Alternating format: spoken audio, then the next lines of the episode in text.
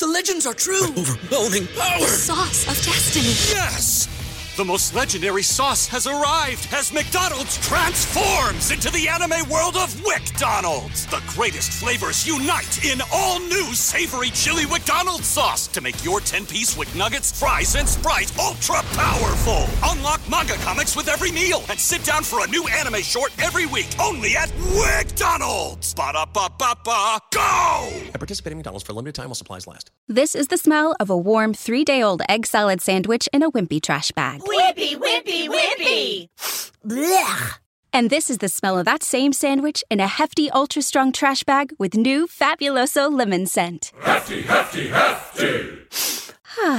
smell the difference? When life gives you stinky, get Hefty Ultra Strong with new Fabuloso lemon scent. It smells like clean, freshly picked lemons. So no matter what's inside your trash, you can stop the stink and smell the lemon. Go for the beers, go for the cheers, go for the hit and the hits, go for the scene, go for the screens, go for the gallery, go for the win, go to Ocean.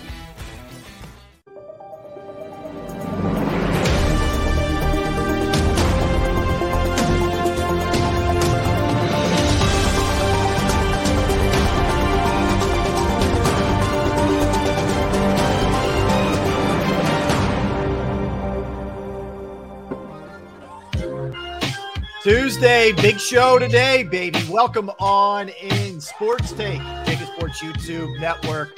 Rob Ellis, Derrick Gunn. What's up, Gunner? How you doing, my man? How could I be any happier? I get to see your smiling, beautiful face for the next two hours and 50, 54 minutes.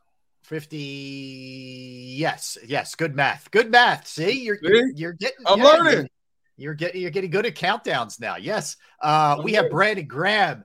Brandon Graham in the house at 12:30. Uh, we are looking forward to hanging out with BG. It's been a while since we uh, we got a chance to chat with him.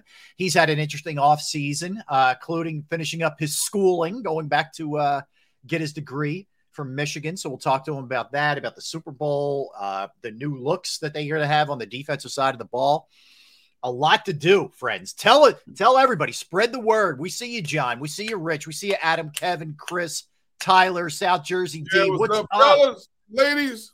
Let's punch that like button up and let's tell a friend uh, what a big one we have today. That is for sure.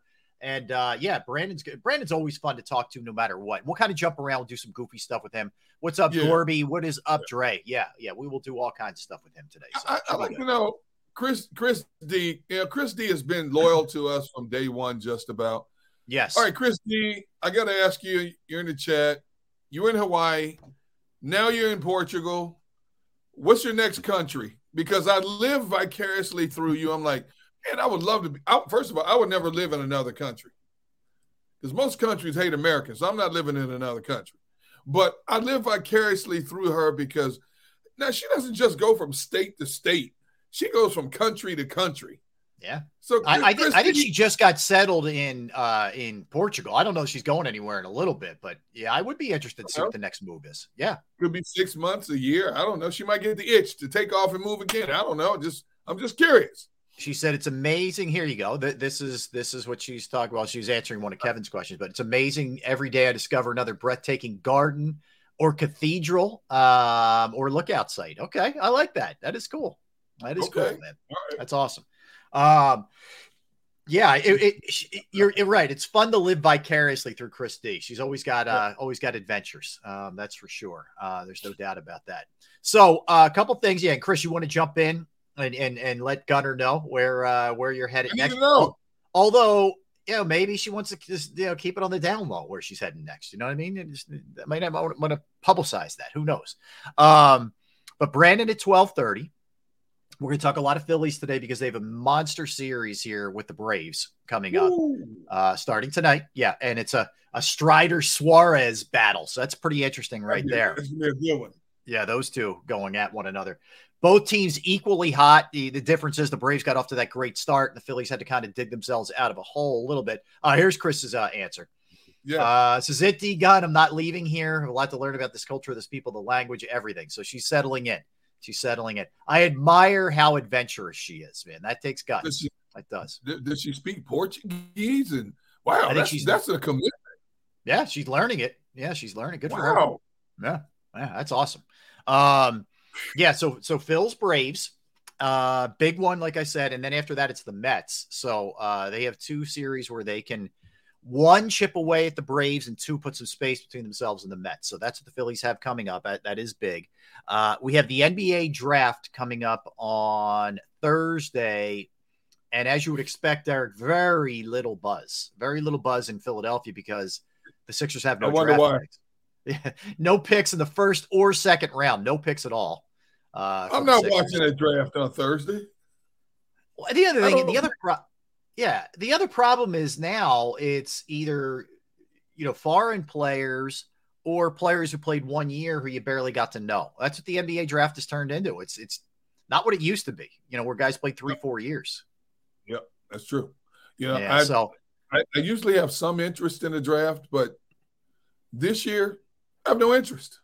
Mm-hmm. Sixers aren't drafted. I have no interest. Yeah. Yeah, I'm, I'm with you. Like the only reason I'll be in on it is because I want to see if the Sixers make some kind of trade. If there's a trade that goes down, if they do acquire draft picks and then make a trade, I'll, I'll be. That's the part that I'll be keeping an, an eye on. But I, but uh, if I'm, I'll be lying to you if I said I'm locked in on this. I'm not. I'm just you know, kind of casually going here's the way, Here's the way I see it. If the Sixers make a trade, it'll it'll show up on my uh, Twitter notifications real quick. Yeah. So that's how I'll find out. I'm not sitting there I watching the draft. No, I got listen, too much on my plate, man. I can't sit still. You're a busy man, Derrick. God, I know that. I know that. Um, how about this one? Larry Brown, all 82 years, 82 years, just joined the staff at the University of Washington. He's still going, Larry Brown. 82 years old. Yeah. That's love. That is that is just love, and and and you're gonna you not to be more, but you're gonna die doing it. Like he's that guy. Well, look look at how long Dick LeBeau was a coach, defensive coach in the NFL, yeah. into his late seventies, early 80s mm-hmm. um, you look at some college basketball coaches that are still out there in their seventies. I think if you truly love something, you know, it's hard to give up. And God bless you if you're still a commodity where somebody wants you, that yeah. you can lend lend your expertise. I think it keeps you mentally stimulated, mentally and physically younger to have something to do every day. Some people say, I can't wait to retire to do nothing. Other people go nuts not having something to do. Yep. I, know, I, believe I that. I 100% believe having something to go to, something to do, whether that's just meeting up with with old friends or yeah. you know, you like golf, whatever. I, I just think having something in the, in your in your golden years to look forward yeah. to and to have somewhat of a schedule, not some you don't want to be grinding every day at a job, but hey, eh, you know, Wednesday I'm doing this and on Tuesday, whatever. I think it's important mentally. You're right, Derrick, and physically. I think it, I think it I think it helps you in both ways. I really do. Like just sitting look, around yeah. is not good for anybody. It's just not. Look, look at this, dude. You know, John Dickerson says um, my mom is 96 and is going to Egypt this year. Jeez. You know, that, that's a travel plus, you know, uh, uh, wow. You, it's a airport. That's 96 years old. God bless her.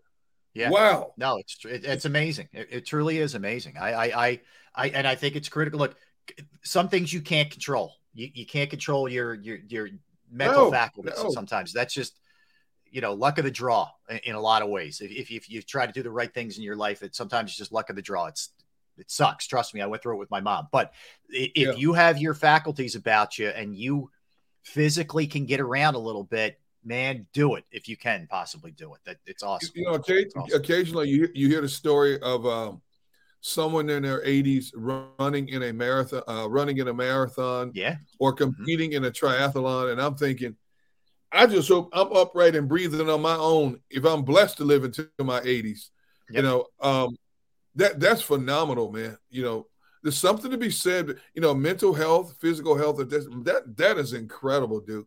Yeah. Because I knew so many people, like you were talking about. We went through a struggle with my dad when mm-hmm. he was got hit his early 80s. You know, he couldn't walk anymore, stuff right. like that, and it's tough to go through. You know, um, yeah. but my goodness, You're 96 years old and you're getting ready to take a, a, a grueling trip like that over to Egypt. That's that's incredible, man.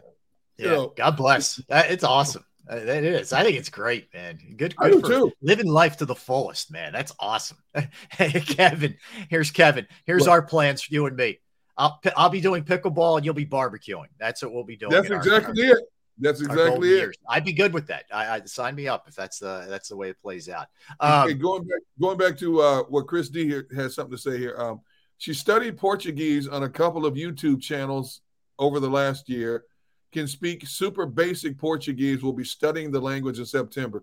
I've been okay. married to a I've been married to a Mexican woman for four over four decades. Yeah. I still know basic words. I can't even put sentences together. well, I, I, struggle with English, Derrick. So I, I really, you know, who am I to talk, right? I don't. No, I admire. I admire people who, who are who are bilingual, who who can, you know. know, like Joel Embiid speaks like four or five different languages, man. Like that. Eh, eh, I, what was it? Mutombo spoke like twelve. That's yeah. That is that's man, crazy. It's crazy. Crazy to me. Wow, five, yeah, 12 languages. Yeah, it's great. I can, That's great. I can barely cool. speak. I know I can barely speak English. Yeah, trust trust me, English is, is an issue. It's a challenge. Um, so Larry Brown Flyers uh, went back to sort of the the more burnt orange color with their with their uniforms for this year that they wore uh, in the 80s and the 90s. So that's interesting. It kind of changed. Well, let me, about, let me ask you this: What do you think about that? I like it. I like I like do what they're they're doing. Yeah, I'm okay with that. Um, yeah, I have I have zero. I, I I like that they're changing things up. I think it's part of they're and they're not going anything dramatic, uh, but they are changing things. Oh, so here here's when you know school's over, right? School is over, and Maggie's uh! Maggie's got time to, to pay attention to what's going on with the show. So she she so we played. I didn't did I tell you this? We played. uh This was like three weeks ago. Yep, we went out. Yep. We played a uh, like a par three course, right? We played nine holes. Wow and it was the first time really that she's played. She did pretty decent. She did okay. Uh, I beat her, but she claims claims that she won. So now she's now she's talking some trash. That's that's what she's doing. Okay, all right. I, I yeah. want to I'm going to put you on the spot then. Yes. Who is the better golfer, you or her? Me. Yes. Who has yes. the better form, you or her? Well, me, but uh, she oh, hasn't. But, oh, but she hasn't played. She hasn't okay. played. She is she was a lot better than I thought she was going to be. I, I, will say that. So I, I'm, I'm, I'm impressed. I'm trying to get her out there on the pickleball court. We, we've, we've only done that once, so that's that's what we're. That's the goal. That's my goal more than the golf course, but we'll see. We'll see what hey, she I would say is, differently. You know, she would say differently. I'm sure. All I know um, is she came on this show talking trash, throwing down a gauntlet. She called you out in front of me yep. and in front of the entire chat, she said she can't wait to kick your butt up and down a golf course. She gonna put you on a tee and slap you down the fairway a few times. She's a definitely more of a trash talker. I just go, I just, I take care of business out there. You know what I mean? I just, I just roll. That's how I roll. yeah, right. Um, she claims she, well, she has better form. Oh, but you didn't she has better. Before. Well, she has better form in life not on the golf course, if you know what I'm saying. I like her form. Uh, so you are you are so stubborn and competitive. You refuse to concede. No, she may no. be better than you. Um. Oh, there's a um um. You know what we'll do? Oh. Here's what we'll do. The next time we go out, uh, I will I will keep very strict score, and we'll we'll I will present the scorecard to to our audience, and you guys can tell who won, who lost, and we'll both sign off on it. Make it official. All right. Well, How's that? Well, that works. Considering that she's a teacher, I'd rather for her to keep score. That's true. Well, you, you she's much more trust trustworthy than I am. That's for sure. Yes, uh, yes, she yes. Is. All right, so I have a fun question for you. Now that since we have Brandon Graham coming up in about uh, about 16 minutes, we're gonna have BG with us. Yep. All right. And this is it's a good thing because the Eagles have so many guys to choose from here. All right, I'll hit you with this one. Who is it you'd like to most hang with? Eagles. Oh, Brandon. Graham. Well, you have think about it. You have Brandon Graham. You have Kelce. Okay. Yeah. You have Jordan Mailata, who will get on stage and serenade you and sing and do all the entertain in a big way. You have guys who are kind of, you know, characters like Darius Slay's a character, right? He probably be pretty funny, talk a lot of smack no matter what you were doing with him, right? Speaking if you were out on the golf course or something. You have AJ Brown, who seems like a pretty personable guy, uh, for sure. I'm probably leaving a lot of people out. Look, I think Jalen Hurts would be fascinating just to talk to and pick his brain yeah. away from a microphone yeah. and see what he would say. Yeah. Um, who would you go with, Gunner? Who would be your guy? You said right away you knew who it was. That's easy. That's that. It would be Brandon Graham, and that, that's nothing against Kelce. I think Darius Slay would end getting you in a fight somewhere. yeah, you get in some trouble. You probably get in trouble. Yeah. As much as I would love to sit down and just talk to Jalen, Jalen is is too serious. You know, mm-hmm. you know what I mean. Yeah. It's, it's funny to say a 24 year old, 25 year old is too serious, but and I'm sure he's a cut up once he once he gets to know you and feels comfortable around you. I'm sure he's a cut up, right. but you know, you know how it is when you when you sit sit down with somebody away from what you do. It's like you can hear crickets chirp sometimes because it's forced conversation. Um, you know, you don't know where it's going to go next. Yeah. With with Brandon Graham, it's sky's the limit. This dude talks to any and everybody. Everything's he's always laughing, always smiling. Um, you can talk to him about anything. There's no holds barred. He's not offensive in any way, shape, yep. or form. Yep. He'll talk to anybody. If you didn't know who he was, you'd never know he was a high profile football player because that's the kind of guy. I've told you the stories. The story's legendary.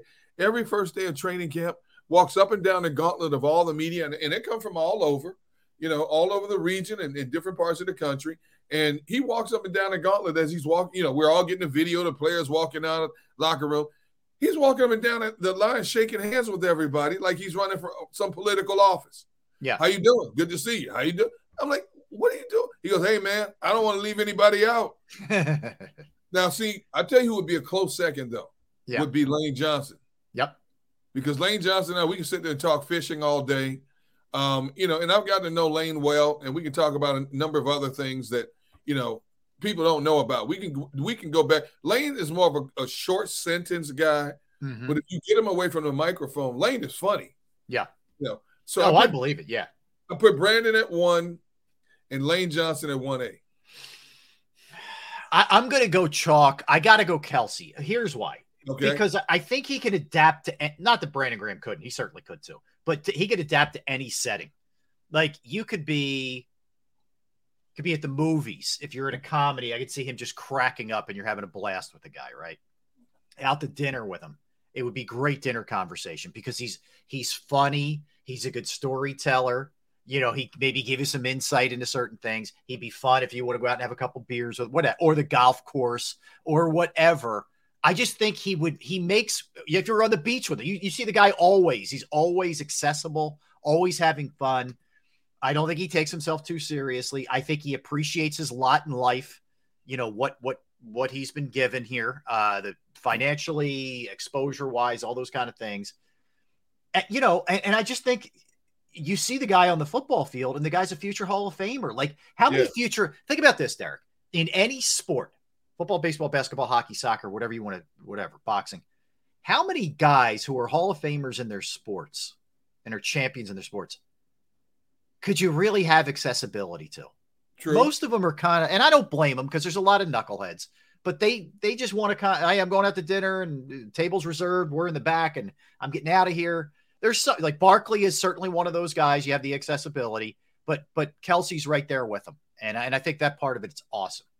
You know, before he before his his uh, historic Super Bowl speech, you know, he would always give you insightful answers, but they were, you know, and he he would not pull any punches. If he yeah. if they sucked, if he sucked, he would tell you.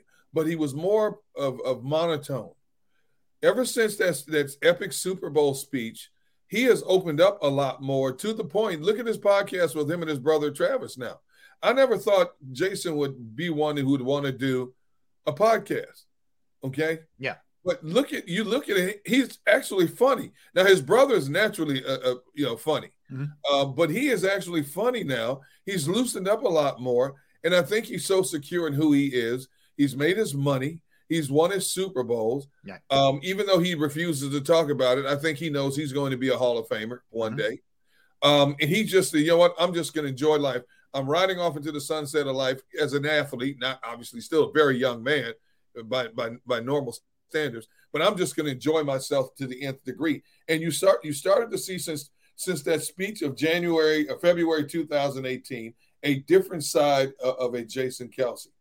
Um, I love listening to Jason Kelce now because you don't know what he's going to say, you know, time in and time out. I'm looking at uh, Kevin Kevin Savard said, D Gun, fishing trip to remember. Chris Long, Lane Johnson, BG, and Kelce.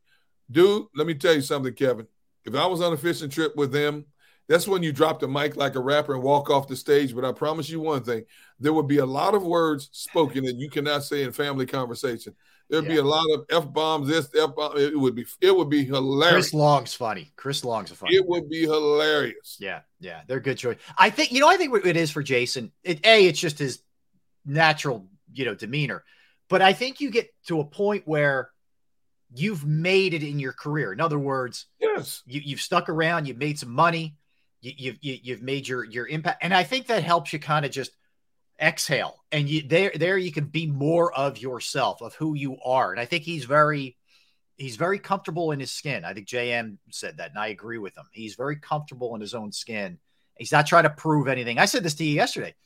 The fact that the guy would help the eagles pick his replacement never happens right i mean it's pretty cool it is pretty cool so it, it, it speaks volumes about him but he, i would say any of those guys i'm trying to think are we, are we overlooking anybody let's see. Um, I don't know enough about the young guys. Like I don't know no, enough about no. the Kobe Dean or Jordan Davis seems like a fun guy, fun young younger dude. I don't know. Um, I don't know. Maybe AJ Brown. Maybe. Yeah, I think AJ Brown would be fun. Um, maybe.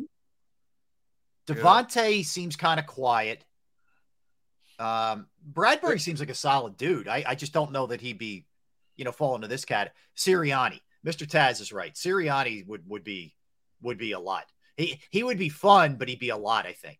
You know what I mean? I think he'd be one of those guys who's always, hey man, what are we doing next? And we're going over here. What I? You know, like like whoa. Let's would just... he would he loosen up, knowing that you're a member of the media? Though, see, we we have yeah. to take this into consideration also. Right. The guys you want to hang out with, um, are guys that you'd have to take into consideration. How much will they loosen up if they know you're in the media, even though you're away from the cameras and everything? See, like the guys that I mentioned, and uh, even the guys that Kevin Savard will say, "All right, D Gun, what st- what goes on here stays here," and I'm like, "You ain't got to tell me nothing," you know. I, yeah. I know, and I know they will loosen up, but you know, not knowing Nick Sirianni, not knowing, you know, Jalen Hurts, I wonder how long would they take to loosen up, or would they loosen up at all? Because uh, they that that, that fine line of knowing this guy's in the media you know, nothing is safe. You know, you know, you know what I'm saying? Honestly, I I think I'm not just saying this to blow smoke, but because of the relationship that you have with those guys, pretty much right. everybody. I I don't I don't think you, you, I'm talking about like Kelce and Lane and, and Chris Long and, and all those guys. The relationship you have with those guys, uh, I think they trust you enough where they wouldn't have to have their guard up the whole time. Yeah, that's uh, true. That's true. I, I, believe that truly. I truly believe that. I think other guys they'd be guarded. I, I think they would. Yeah, yeah, yeah, like they know whatever happens on the trip stays on the trip with you. Oh yeah. You know, others might have their phone out, or uh, yep. guess what yep. Just said, or they you know, shoot out a tweet or whatever. I they know you wouldn't do that, so they they, they would let their guard down with you. I believe that. I truly. T, T Fortuna says D Gun told me I was fun to fish with. Yeah, you were, but you cheat. You cheated. Mm. You cheated. The dude had a line, Rob. He had a line with three or four hooks on it. Everybody yeah. else fishing with one hook. He cheated, man. And then bragging about how many fish he caught more so than the rest of us. That yeah. is not a fair competition. He cheated. T Fortuna, T Fortuna is a great dude. He D Gun was fun, but a little sensitive. Yeah, okay, whatever. Yeah. if anybody knows you, there you can call me a lot of things. Uh-huh. Sensitive is not one of them. I know. No, you're not sensitive. I know. I, I know that for a fact. Yes. Yeah. I'm not even. You know. You know some of the stuff I'll say on the drop of a hat. You, yeah. Do you think I live my life in a, in a sensitive world? No. No. no. no. You can't offend me. You cannot I, offend me. I know that. That much I know. But yeah, I think that uh, you know, Sirianni might be a lot. Uh, I think Mailata would, like I said earlier, would be fun because he's a very loose guy. He likes to, you know, sing. He likes to have a good time. He's not bashful. Yeah. I think he would be good. You know, the offensive line's got a lot, a lot of good candidates. He doesn't say a whole lot. So you yeah, need somebody I, they can keep a conversation going. Yeah, I the one thing with Mailata is he, there will be some some language. There will be some language with Mailata. That much. I can tell true. you for a fact that that's the case with him. Um, but yeah, it's good. I was a little fun thinking about that. I, I think that's pretty much it. You know, I don't. I you know I'd be interested to pick the brain of, and I don't mean this like he would be some life of the party kind of guy.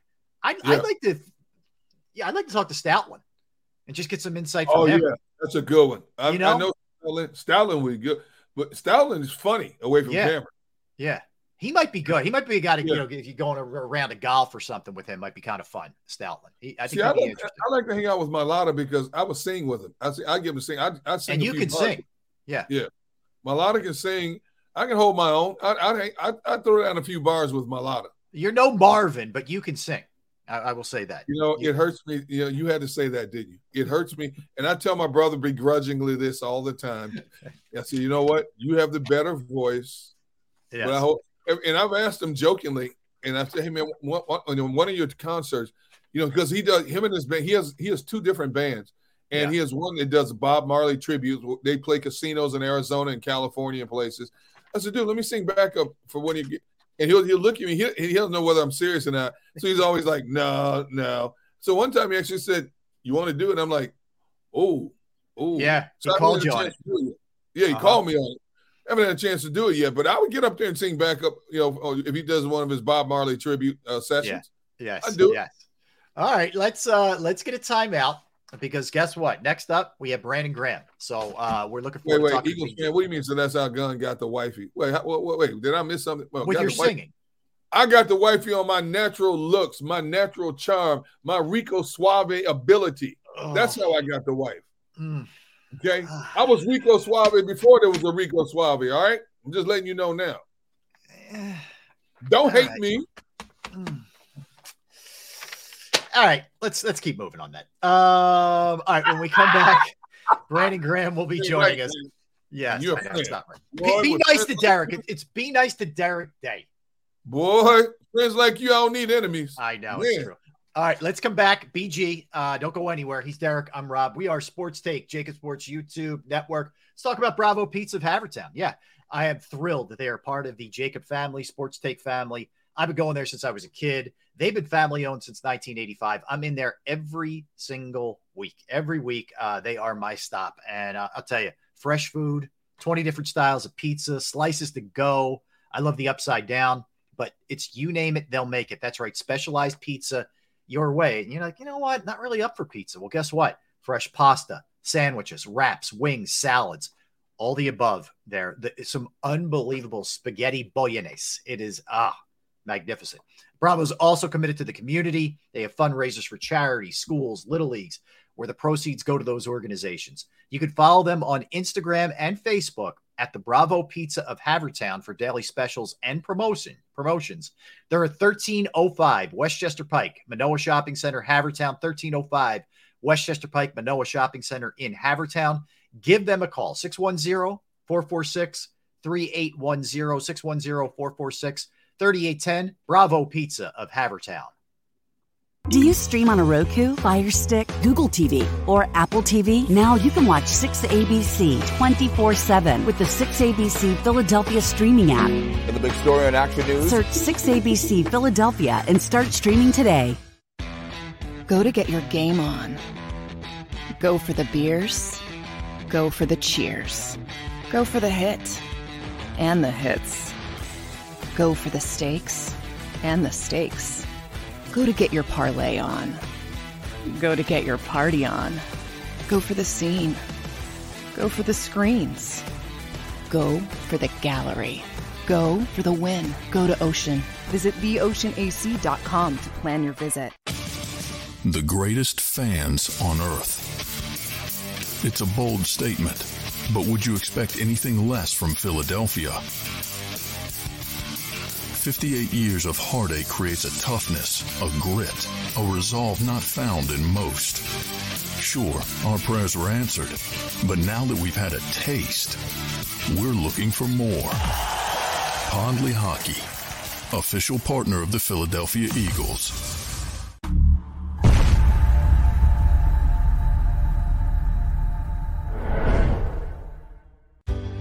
Go passionately. Go fearlessly. Go confidently. Go Birds! Go confidently towards your goals with First Trust, Philly's hometown bank for nearly 90 years, and the official bank of the Philadelphia Eagles. We're focused on getting you over the goal line. So go with conviction, go with trust, Go Birds! and go forward with us by your side. First Trust Bank, the official bank of Philadelphia Dreams. Oh, and go Birds. All right, did you know I was the mommy slam dunk champion? Really? yes, really don't sound so surprised. Let's see it. Oh, you're ready. All right, here we go. Let's hear the crowd. So go to right, I go to left, fake a mom. Mama, go up, up, She did it. Again? You can't avoid gravity, but United Healthcare can help you avoid financial surprises by helping you compare costs and doctor quality ratings. United Healthcare. Uh huh.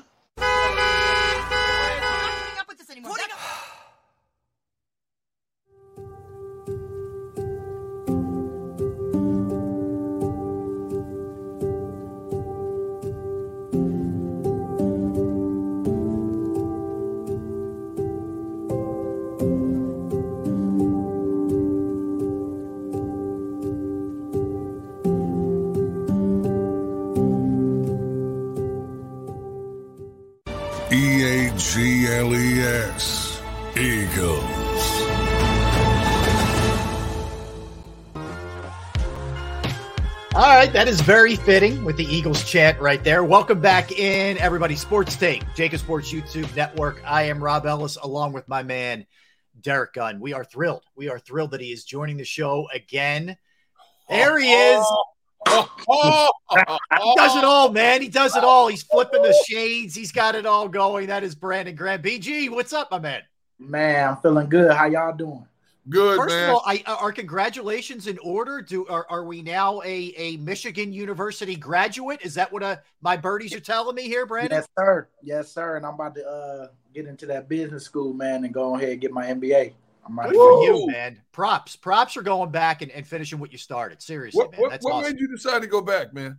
Well, you know what, man? My wife always been on me. Uh, but, you know, for me, I felt like it was an opportunity because this offseason I didn't uh, get that offseason, you know, uh, bonus that you normally get for coming to offseason workout. So I was like, you know what? Let me go ahead finish that uh, since uh, I can sign up right now. And so it just kind of happened real fast. And then, boy, I had to cancel a lot of plans uh, that I had already had because you know that was uh, like one of them spur of the moments. Like let's let's do it. And so uh, once we was able to do it, got everything together, man. Uh, and yesterday was my last class. So Wow, nice.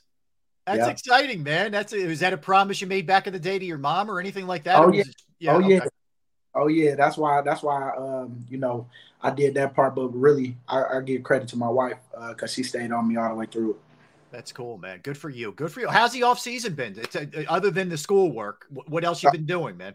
You you know what? Just enjoying the kids stuff. Like tonight, ba- baby boy uh, got basketball basketball tonight, so I'm um you know I just excited watching them do their thing. Gymnastics for baby girl, uh, swim swim for both of them, and you know it's just um enjoying the off season with wifey. Awesome, man. Awesome. That's good to Hey, let me let me ask you something because Rob and I were debating this a little while ago off the top of the show. Rob posed a question: If you could hang out with one Philadelphia Eagle, who would it be? And he put a bunch of names out there, and I said, for me, it's easy. Brandon Graham is number one, and Lane Johnson will be one A, because Yeah. with you, with you, I, I tell this story all the time. Uh, You know, you're the only. I've been covering this game for over forty years. You're the only person I've ever met and got to know. You walk out the tunnel the first day of training camp. You walk up and down the line and shake everybody's hand, whether you know them or not. Good to see you. Good. I'm thinking, is he running for political office? I mean, that's unbelievable. And people are like, he spoke to me. I'm like, that's unbelievable, man. I said, this dude here you can talk to about any and everything under the sun. So I got to ask you, who's the one player that you would love that you'd love to hang out with every day of the week? You know what, man? It is kind of tough because Lane Lane is funny, boy. Lane is funny. Yes, he is. And uh, but you know what? Uh, me and Hargrave, man, like you know, uh, Hargrave got a like because he next to me, so I would I would um I already know we we we hang here and there, but not like how um you know what I'm saying, like a, a nice little, like go have some fun somewhere. You know what I'm saying? Mm-hmm. Uh, yeah, I think uh, Hargrave will be the one. That's an interesting. Is there anybody under like we did the usuals like Kelce? Uh, y- you know, uh, Mailata would be funny because he can sing and all Oh, that. oh yeah. You know what? Uh, I do go see. I do. I am going to Kelce thing on uh, Wednesday coming up, so I'm gonna get to hang out with him. Uh, but yeah, if I had to go with anybody, let me see. That's on the team right now. Hmm. You know what? I like. Uh, I, I'll go with uh, Jordan Davis. Oh, okay, that's good to know. We, yeah, because we were talking about the young guys, and we're like, we don't not not that we not on a bad way. We just don't know them well enough. Jor- Jordan seems like a real personable kid. Yeah.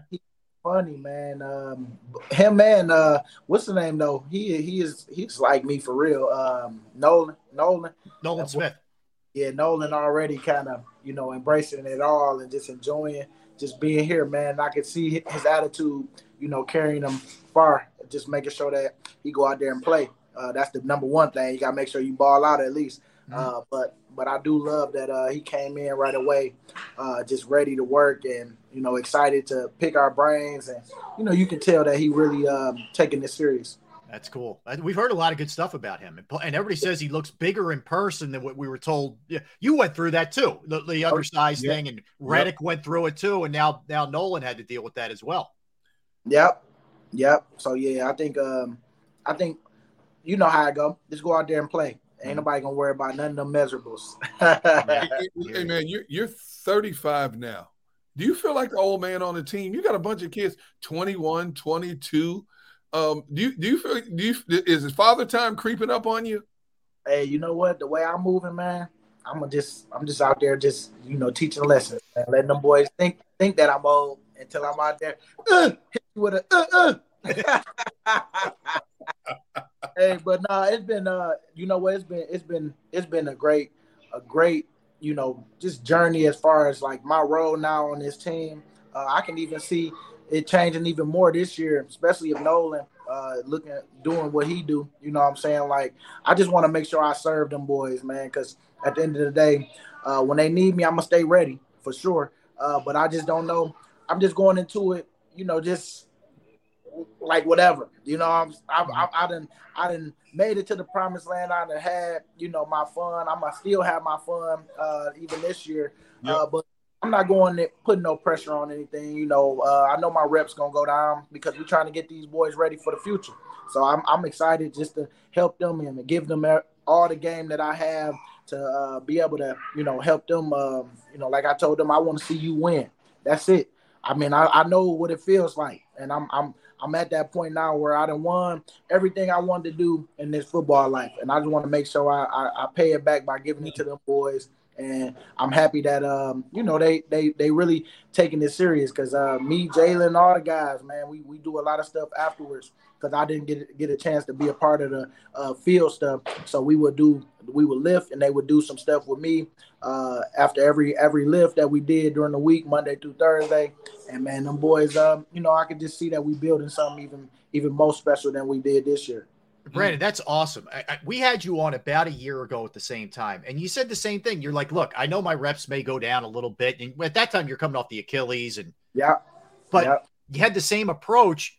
You end up with 11 sacks, man, and and you look like you were in your prime. Like, so I think this is a good way to go about it. You, you, you're kind of going in with like, ah, whatever. If this is the way it goes, that's the way it goes. But man, you crushed it last year, and the productivity's still there man, and I feel good. Like I'm gonna go out there and give it my all. Like I ain't gonna make it easy for nobody, but Yeah. I just that um you know how this game is funny like that. I didn't see a lot of guys, a lot of older guys, especially uh that would have younger guys come in that they drafted and they want to see them and they want to see them and I understand that part too. So I want to make sure that I uh, serve them well because I mean when I'm done playing anyway, I'm gonna be a part of the organization doing something. So I'm um you know just practicing right now what it's gonna be anyway. Uh, because I mean I, when you gain the trust of the players, man, you want to I take it very serious and I just want to make make make sure one day, like I told them, I want to see you 14 years from now still here and getting guys coming up to you like, hey, man, dang, you still kicking?" I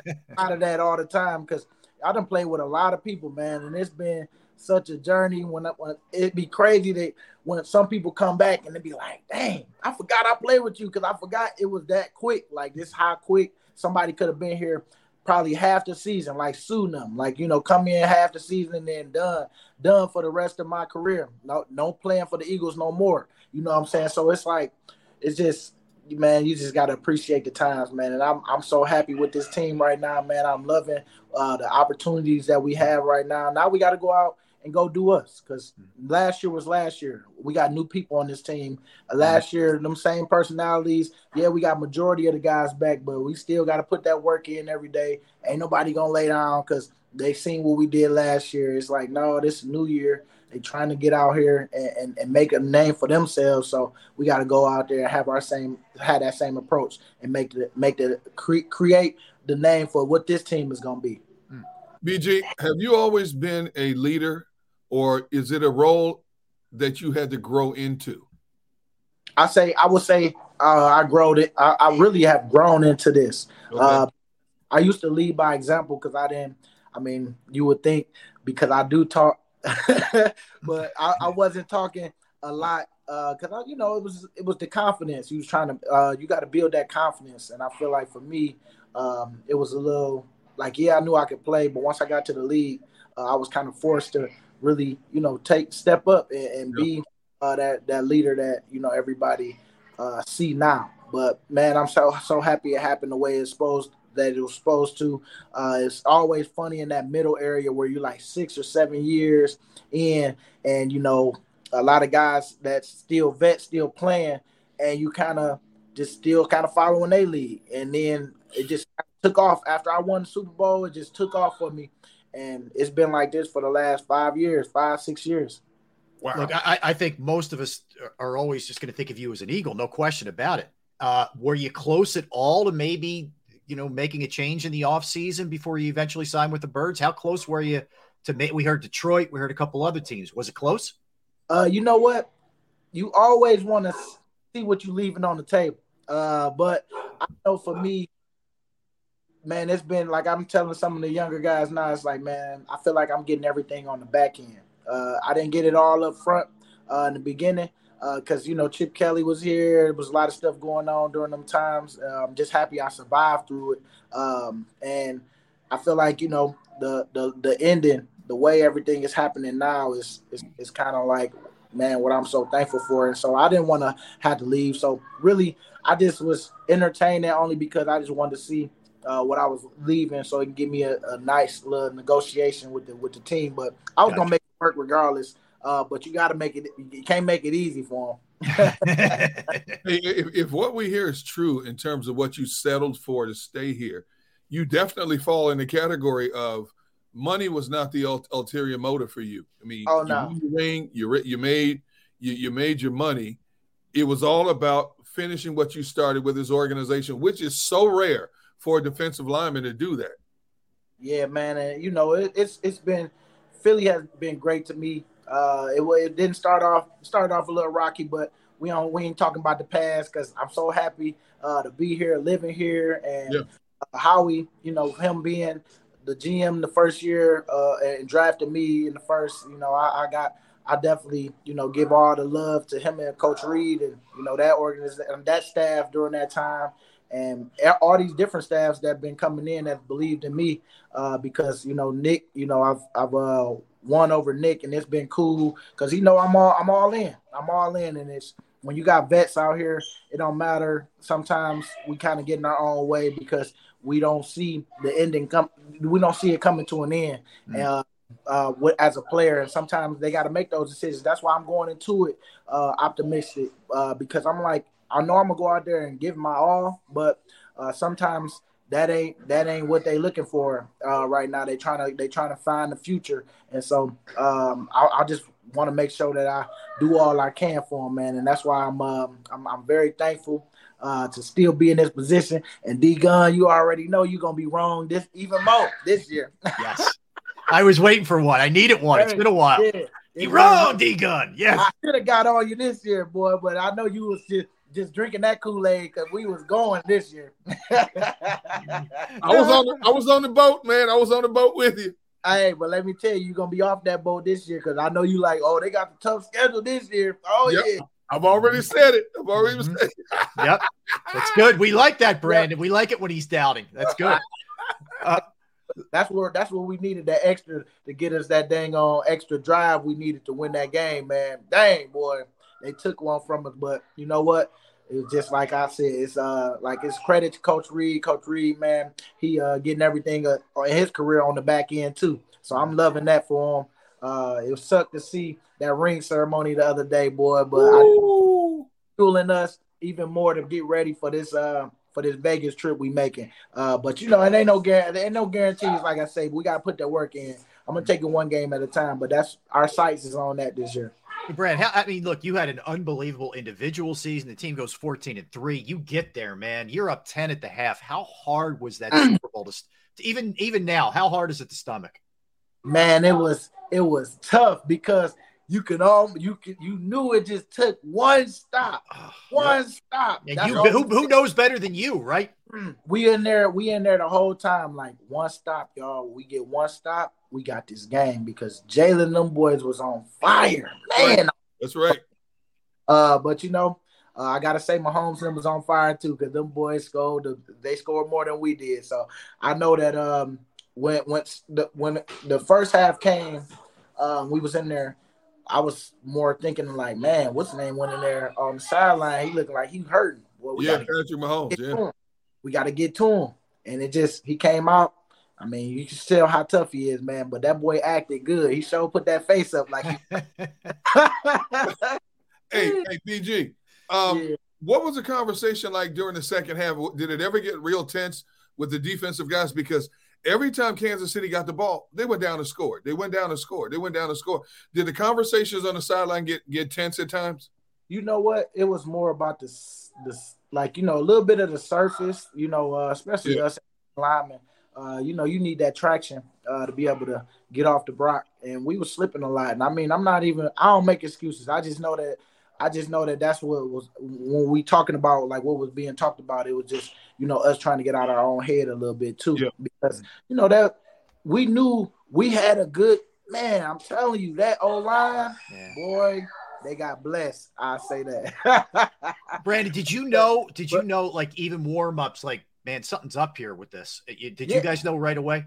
I just I just knew that um you know so- we when when I seen Sweaty because when we looked at the film man it was a couple times where if Sweaty don't slip boy strip sack oh my god especially that first drive that first drive when he threw it across the middle to uh, Kelce Yep. he was right there man he slipped we could not believe it like when I looked at the film I finally looked at it, it was just like man oh man we we we we we we gonna we we gonna get that on the get back. It's coming back. That's coming back. Uh, but you know, like I said, credit to the Kansas City, man. It's all love. You know what I'm saying? Um, them boys, they played too. It's they they they played on that surface too. And I heard that they got the same surface that they got right there on that field at their place and uh Vegas do. So we ain't gonna hey, if we gonna win, we gotta go through we gotta go through the battle, you know. And so if they if that's what they putting out, that's what we gotta do. We gotta go out there and um, you know, rise up through adversity. the game, game in and game out, is so physically and mentally demanding and exhausting in a lot of ways. But part of your game is nonstop chatter. When you pick out a player on the other team, a couple of weeks ago, I saw Fletcher Cox on somebody's podcast. I can't remember who it was. And and they asked Fletcher about you. He said, "Man, I got to calm this guy down." He said, "I got to keep telling them, man, don't be taking off these people over here and make them mad." and I saw one clip. I don't. I, I couldn't tell what game it was. When when you were ch- you chirping at somebody, and Fletcher said, "Hey, hey, BG, BG, BG," he screamed. Yeah. You said what? And then like you woke you up. It's like you get in these zones of start bantering with certain people. Like you tell offensive line, "I'm coming at you." You know, you ain't that good today, and I'm thinking, this dude, what is what is wrong with this dude, man? Hey. That part of your game? when you play this game, man, you got to take your mind to a different place, you know. And so, uh, like, like, like I, like I tell everybody now. I mean, I don't know what this team is yet. I ain't seen nobody get hit in the face yet and see how they bounce back. You know what I'm saying? Because like this league definitely will humble you, and it will, it will see if you really, if you really about who you, if, if, if you really are who you say you are. I would say, Yeah. Uh, because it's not easy. I mean, you have a bad game. Let me see how you come back practice. Let me see what you're doing during the week uh, to make sure that you you come back a lot stronger because you're gonna have them ups and downs. You know, it's it's gonna be us the us as the leaders to be able to help some of the guys, a lot of guys that ain't been there before, these new guys that came in that had this Georgia, uh, you know, success, and sometimes it don't always translate right away yep. like you want to. But you know, you got to keep the faith. You got to keep going, keep working, keep keep believing in yourself, building that confidence and practice every day that you go out there on that field. You gotta gotta stay with it because you know that that is gonna tell you on so many levels why you shouldn't, why why you can't, because it's gonna be guys that's just cold out here, man. They they look like it's just natural. You know what I'm saying for but they putting that that that work in every day too, and they taking these reps serious every chance they get. They making sure they knowing what to do and just going out there and having that confidence on Sunday. Yeah. Uh, what they put in during the week. So that's where I that's where I start to judge when I start to see, you know, how these guys taking during the week because it's it's that's what it's about. Because that ain't like you can go out there on Sunday and get lucky one game, maybe two, but let's see how consistent you be because you got to stay consistent in this league, and it, and it ain't easy. Yeah, well so It's spoken for someone who's done it a long time. BG, I got to ask you, man. There was a lot of whining coming from the 49ers side when you guys took out their quarterbacks. They've even changed rules in the NFL now, you know, due to all the crying that's gone on. Uh, talk to me. I know you hear some of this, man. Like, what, what are your thoughts on the way the Niners have gone about things here? Well, I can tell you they helped us even more uh, after that Super Bowl game because that was part of my speech. I was like, look, y'all, let's not be no, let's, I ain't gonna say the, the C word that I was saying, uh, but, but just know, don't be that. Go out there and get them their credit. Don't yeah. make no excuses. You know what I'm saying? Let's leave out on a classy note because we gonna get this back and I'm and we gonna do this together next year. And man, I'm telling you, I couldn't have been so I was so I was so proud at how we handled that after the season. I mean, after the Super Bowl, because it was such the highest moment of the highest, and we lose it. And you know, the way we lost it, the way the confetti came on us after that, it was just like, oh, you know, I can't believe it. Why they didn't let us get off the field first before they did all this? But but you know, it was um, you know, it was just one of them, man, one of them things where I, I just was I just was like, man, them boys had everything into that season. They just they they need they needed one like they they reminded us reminded me of Philly when they needed it that bad. When we finally did it, was like, yes, you know what I'm saying. So yep. they in that they in that type of drought right now. So I know that uh for them, uh, it's tough because the last time you went, uh, the Ravens beat you. You know what I'm saying? And you just can't get over that hump. And man, if we would have lost in 2017 and lost like this, I would have been scared to come back to Philly. Was I know we would have. we would have been making excuses for real to try to, you know, try to make them feel a little better. But yeah. boy, I know that um, you know, the 49ers just going through it. That's not the way to handle it because you look like you just you know, bitter about, you know, that that situation. But I do understand that part of just, you know, when you put when you invest it, man, it hurt. It do hurt. But you definitely gotta control them emotions. Control them emotions every every every day when you dealing with uh, you know, this job because I mean people gonna take it and run with it. And man, I just I just felt for them boys. I, I was happy we won because you definitely right. But they talking about if Purdy would have played, but Purdy didn't. That's part of the game too. He got hurt. He got he got hit by one of our guys, and he probably would have got hit again if he'd came back the next game. And this this year we gonna see him again. So that's when y'all can put y'all work in, and the best team going the best team gonna win that that day. So I'm excited, man. I just know that we ain't handling it like that. We gonna always leave it out on the classy and, and control them emotions because we definitely coming back if we did lose. Hey, BG, how does football help you grow as a man? Uh, you know what? Discipline, like being on time for stuff. Like, you know what I'm saying? Like, uh, it helped me. I, am never on time, by the way. Just yeah. So hey, get, get some of that discipline in Derrick Gunn, please, Brandon. Hey, well, I, am shocked. I'm shocked I made it on. I'm shocked you made it on time in this. Uh, what's the name there? nah, but you know what? Uh, it just it just really shows you.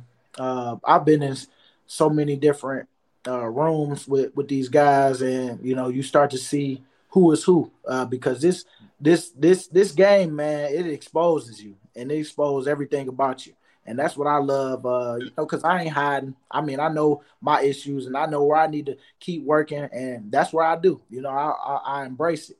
Uh, and that's what it's helped me do. Uh, it helped me build this build this confidence to know that whatever I put my mind to, I can I can do, man. Because you know, going through all this, you got you got you got to stay disciplined. You got to be on time. You got to uh, you know be be kind to others. You got to know how to coexist when things is not uh, when you and another person not as as cool as you want to be, and it really sometimes don't even be you. It be something that they going through in life that you just don't know nothing about. And Right. so me just trying to stay kind and stay true to my myself and not be who I am. I mean, I think football has helped me in that in that aspect because uh, for one, you know, you don't want to get out, you don't want to be in trouble uh, on that field, you know, yelling and screaming and being mad at somebody for real. I mean, I just be having jokes out there. I mean, I ain't really mad at you, you know what I'm saying? But you just never know what people going through in life. So I try to wa- help watch how I control myself, and I think football has helped me because uh, they they've got people, you know, there that uh, I can talk to, uh, that I can, you know, vent to, have a little safe space where I can, you know, really just help myself. And over the years, I've had great coaches, man, um, that that's helped me along the way. Uh, my dad in, is in my life, but he wasn't in the household, so you know, a lot, a lot of, a lot of times uh, being around uh, in that football world, man, you be around them coaches all the time, and sometimes you around good ones, and sometimes you around some ones that that's working on themselves too, that that um that's giving you bad information at that time, and you know, Yeah. you, and you that's just what happens sometimes. But um, yeah, football man has definitely taught me so many lessons about people and just myself. So I, I gotta I gotta say, you know, it definitely helped me. It's part of that journey.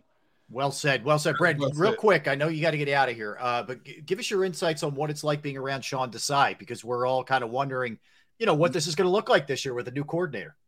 Hey, well, he's a great teacher, man. So far, um, everybody's loving, you know, just how he's uh he's teaching right now. Cause that's that's that's really the the biggest thing. How do you give us the information? How do you make it simple where we can go out there and just be us and play? And uh, I think um, you know, knowing, learning about him, learning that his parents were teachers and stuff like that. He kind of got those like it's just natural, you know what I'm saying? And so I, I do love uh, just his calm manner. I want to see what he's really like when it's time to go. You know what I'm saying? you always find that's why I say, man, this game exposes everybody because you can't hide it on game day. You can't hide it in practice because um, sometimes the pressure of the head coach or whoever's your your your boss is on you about um, you know making sure it look like what it need to look like for for Sunday. So um, I want to see everything you know uh, as we go along the season, just on how he handled it. But so far, man, he's been cool. He's been you know em- embracing uh, the, the the older guys and say he got some stuff for me, man. I'm excited. Um, you know, for what he gonna put in for me. Uh, but like I told you, man, I'm going into it just trying to help him and make it as easy as I can for him to know that you know I'm all in. And whatever you need from me, from to help to help some rookies or you know show show certain guys that that that need some help, you know, uh, I'm I'm all in with it. But Desai, man, I think um, he got some energy balled up in him right now. Right now, it's everything been kind of kind of cool and calm. hey BG, real quick. Um, when it started, when the rumor came out that the Eagles were thinking about bringing in Matt Patricia, and you know the history between Patricia and Darius Slay, were you guys saying, "Oh, geez, it just got real"? Oh man, I was just like, well, I don't know. Slay might Slay might um um you know X that you know I don't know. Like we they gonna have to talk because I know when uh Slay came, boy, he couldn't wait to get away from him uh as a head coach. But people, I would just say, yeah, people are different as head coaches. But now without that pressure, I don't think you know you get the same type of guy. Uh, but you but you might have seen some things that now you know that's that's him. You know what I'm saying? Because um, that it, it only expose you, and like I told you, like man, in Yep. football world, especially when you become the head head guy, uh, you realize that sometimes you yeah you the head guy, but I'm really the one that run it over here that people don't see. So you got to take it, take it in. And so some people don't like that. So, but I do know that um, you know um, everything is cool so far, man, and we we know we know some stuff coming soon. Uh, cause you know how this season go. The dream team, everybody was all this, and then bam, as soon as we lost, what happened? All these people started turning every which way, but Right. but together we was we was separated during that time. So Yeah. um, I don't think that's the I don't think that's the case, but you know, you just know what you need to work on during the year. Uh, because we had some stuff last year that y'all didn't know about, but I think we had a good group of guys that that handled their business well, and we'll see. I, kn- I knew. Well, you knew some stuff. Yeah, you knew some stuff, but you know how I go. It's like you, You got- always find out what you need, what you need to see, and where you need to start building. Uh, that can hurt us later if we don't Yeah. uh that in the buzz. So that's what I'm more excited about the real stuff. Well, BG, we All know right, you got to go. We got to get the kids off to the dentist, man. We know how Yeah. it goes. Yeah. That, that is, Love you, that's no man. joke. Love you, boy. we- Thank you Love for y'all giving us a couple minutes, man. I appreciate you, Rob. Keep killing it like y'all doing, D Gunn, man. And uh, You know, you we- always family to me. yeah, I appreciate you. And, until until you wrong again, then I don't have to get on you. Family get on each other every now and again. Yeah. I try to tell him that every day, Brandon. I, I, in, in your honor, in your honor, Brandon. Listen, man. Thanks. We Thanks. appreciate you, man. I appreciate you. All right, be good, BG. Thank you. All right, Hey, Brandon uh, just Yeah, just to, just to share just to share something with you real quick here. Yeah. Um, so you bring up the topic of who would you like to hang out with the most, and you know we gave our answers. We asked BG. So while BG was on, I threw out a text to a certain individual, and I said, "Hey, uh, it's D Gunn. Hope you're doing well. Um, hey, um, I know you're busy. I know, I know what I know what's going on. Yeah. Um, but can you come on with us one day this week? We'd love to have you on to talk about what you're doing, um, motivated to play, and about this team. So I was waiting to hear an emphatic no, I can't do it this week. I get a text back say, hey, this week is tough, but I could probably make Thursday work, D Gunn. It'd probably be around 1 p.m. if that works. So I responded, 1 to 1.30 would be perfect. You'll get an email from our producer, Antonio DeShields, Wednesday or Thursday. What's your email address? I haven't heard back about what his email address is yet, but as of right now, and again, right now, Jason Kelce will join us Thursday at 1 o'clock. Boom. Yes, Gunner. Yes, my friend. So- that is that's you doing Gunner things right there, man. Now So, you, you know, I won't give you you're wrong. Actually, you're right, D Gunn. You're right. Nice. All right. So, know, people always saying, you know, D Gunn ain't paying attention. He's always on his phone. I'm on the phone because I'm talking. I'm working it, man. Listen, you know, do you ever hear that from me? I know not you. Oh, I I know, know. not I you. know. But I'm always answering certain people's questions about stuff, about football stuff, or I'm trying to, say, hey, can you do this? Can you do that? And I was expecting them to say, I don't know, D Gunn, it's a tough week, you know, doing the podcast and all that Yeah. stuff and all the family commitments. He said, you know, I could probably make one o'clock Thursday work. And I said, let's, let's pencil it in. Good job, Gunner. All right now, So, Kelce, this is how one we o'clock Thursday. so one o'clock Thursday, Kelce. We just wrapped things up with Brandon Graham. If you missed any of it, or if you want to just go back, there was a lot there, man. I'm, I'm going to get into something in a second with that. But just go to jakibsports.com, go to JAKIB Sports YouTube channel. You can always go back and watch our interviews or, or the show in its an entirety or segments in their entirety. So I thought a couple things. You know, a, a- as you would expect from Brandon, Brandon, he handled it classy when I asked him about the Niners whining. Um, But he it, he did say it motivated him. It helped them get get past the Super Bowl and kind of be dialed in. Like, all right, you're saying Yeah. all that kind of stuff. Um, so I thought that was that was interesting. There was a lot of things that, that he talked about there that were that were interesting. Um, what I really admire about him, and we talked about it earlier with Kelce, these guys want to make the young dudes better. And Yeah. he talked about you, you know just trying to teach these guys gets that his snaps may be down, but you know what the snap being down thing, you would think is a bad thing. It's not a bad thing. I think it helps it's not- keep him not for him. Yeah, Yeah, it's perfect for for him. him. Yeah, See, the fact that he's at this stage of his life now, he's 35 years old. He's got his money, he's got a ring. You know, he's set. You know, he knows that when he walks away from this game, he will never have to play for another team. I mean, because back in, in the midst of his career, he had a chance to go to the Giants for a lot more money, turned that down, stayed here. He had a chance to go back to home to Detroit, and it was tempting to go back home, finish his career in Detroit, or to possibly go to Cleveland. Well, Cleveland was an unknown entity to him. Detroit was home. Um, you know, he, he could have gone there, but he took way less money to stay here to finish out his career because that's what this city, this organization has meant to him. When you think about, and we talk about this time and time again, when you think about early in his career, how this town turned on him and wanted him out of here and chastised him, called him a bust and you suck and all the stuff that fans do, you know, he went into somewhat of a shell, stayed away from social media, deleted a lot of people, yep. didn't didn't listen to a lot of the noise, but kept doing what he had to do. He knew he had to overcome the injuries. He knew he had to prove that he was he was uh, a legit first round pick. He know, but he stayed the course. He didn't let it get to him. A lot of players would have buckled under that kind of pressure and wanted out or couldn't wait until free agency to get out of town. Philadelphia is not made for everybody in any mm-hmm. sport. We've seen athletes come and go like revolving doors, and a lot of them can't play in Philadelphia because they can't handle the pressure of Philadelphia. Not BG. The more pressure you put on him, the more he thrived behind it. Yeah. No, and I agree with you. And the yeah, organization, yeah, yep. you know, look at where he's now, and the organization has respected it. He's always a stand-up guy. He's the perfect role model for young players. And you were talking about how players like him and Kelce go out of their way to help younger players. It's because of that culture that's been established here. They were mentored when they were younger. So now it's only natural they would do. They're secure in who, who they are. They know that their roles are not going to be just sitting on a bench holding the clipboard, whether they're a part-time player or Kelce's still your number one sitter at this stage of his career. They're secure in who they are. Yeah. And, in, and when it's some other young, you, you know, you hope Jalen Carter, Nolan Smith, if they're still here, Jordan Davis, they'll do the same thing for the next wave of players in about eight to 10 years from now.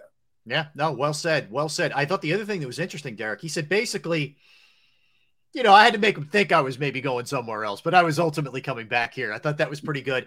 And the other thing that he threw out there, not that anybody's surprised by this, mind you, right. but when he's done playing football, there's a role for him in the Eagles organization. So absolutely, I uh, sure, and I love that. That's exactly the way it should be for a guy like that. There's nothing he can do but help you in it, whether it's in the community, whether it's X's and O's, if he wants to get into that end of it, whatever. That guy's is is someone who is a a positive influence no matter what. Like just sitting here talking to the guy, I mean this sincerely. He's infectious. The smile, the attitude, it's it's yes. just like it, you feel better about yourself having talked to the guy for a half hour. You just do you can talk to him about any and everything. Some of some of the conversations he and I have had through the years are legendary, but you know I can't share them publicly. But just about stuff that's not even related to football. But he puts such a funny, positive spin on everything, even bad situations. Um, it, it's like, why can't more people be like? And I understand we all go through different things in life, and I, and a lot of us don't get the certain certain breaks that other people do. You know, but a lot of times you make your own breaks in life also. I mean, mm-hmm. what Brandon Graham has gotten in his life, he wasn't given. He's right. had to work for it every day. You know, professional athletes are not just given these. You have to work to be who you are, the LeBron James, the Michael Jordans of the world. It's not just given nature to be to be consistently who they are. They work harder every day. Yeah. Not less. You know, and and you know, we all have different success stories in life. You know, many of our success stories are much smaller than entertainers, athletes, you know, mm-hmm. actors and actresses. But it, it's it's how you it's how you approach it. You know, do you walk around? You're going to walk around every day of your life being miserable, or you're right. going to turn the misery into a positive. I mean, I've had to do that in my life. Yep. I was at I was at a point in my younger life where I was like Mr. Negative about everything. Man, it was like just not not bitter, but yeah. then I, I woke. My wife kept beating into my head. You know, you're not. You know, you're not thankful. You're right. not thankful enough grateful. for what you have. Yep. Yep. You're not grateful. And, and I got to a point, Rob, to be honest. Now, certain te- things that that bothered me in the past, I, I laugh at. Yep. I make a joke of it now because it messes up your whole day. It does. It takes more energy away from you yes. Yes. dwelling on that stuff than yes all right, I'll deal with it. You know, we'll figure it out, whatever. And, and you yes. keep it moving. Yeah, I agree with you. I, the negativity definitely takes more of your energy than positivity. Yes. There's no question. Yeah. See, my motto is now I don't have time for the, for the darkness. I yes. don't. There's too much in the light. You know, it, it, it's not even about money. It's not even about being on TV. It's about, I love being around my family. I love right. being around my friends. Yeah. You know, um, I love doing th- simple things like working in the yard, going fishing. Mm-hmm. You know, there's so much positive energy out there. And a lot of times that negative dark cloud just ruins your whole moment, ruins your whole day. True. I, have been at a point for my last 15, 20 years. I'm not letting that happen anymore. Yeah. Yeah.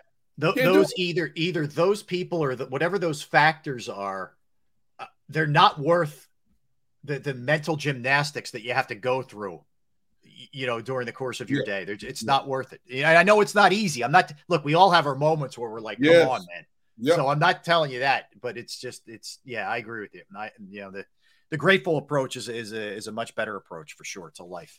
There's no doubt about that. All right that was awesome man. Uh good good work out of you gunner getting him and can't wait for Kelce on thursday man. Way to go way to go. Keep your fingers crossed with Kelce though I hear you. Oh, by the way, we'll have uh, we'll have Tom McCarthy tomorrow too. So looking forward yeah. to hanging with Tom, talk talk a little Phils with Tom. So got a lot in store for you the rest of the week. That's for sure. All right, let's get one in real quick. We'll come back and uh, we'll continue with the Eagles talk. Actually, I, I want to stay on the defensive side of the ball. I want to do a little bit. I'm, we'll talk about last year a little bit, but we're going to do a little make it or break it. D Gunn, make it or break it with 2023 Eagles guys who kind of on the fence a little bit about time. Start showing it. So we'll do that when we come back also.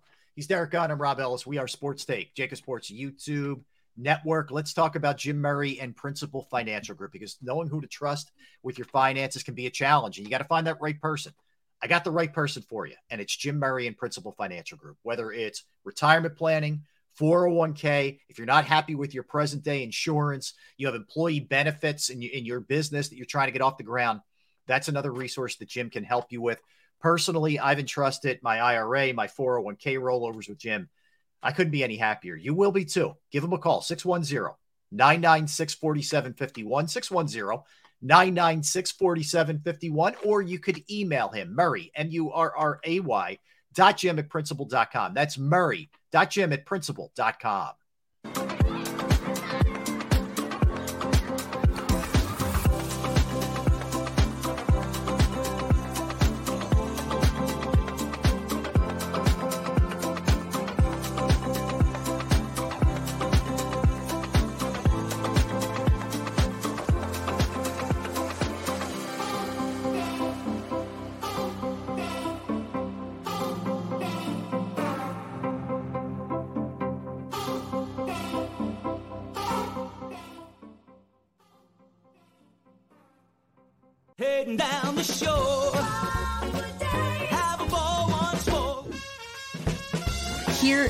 imaginations run wild and time stands still.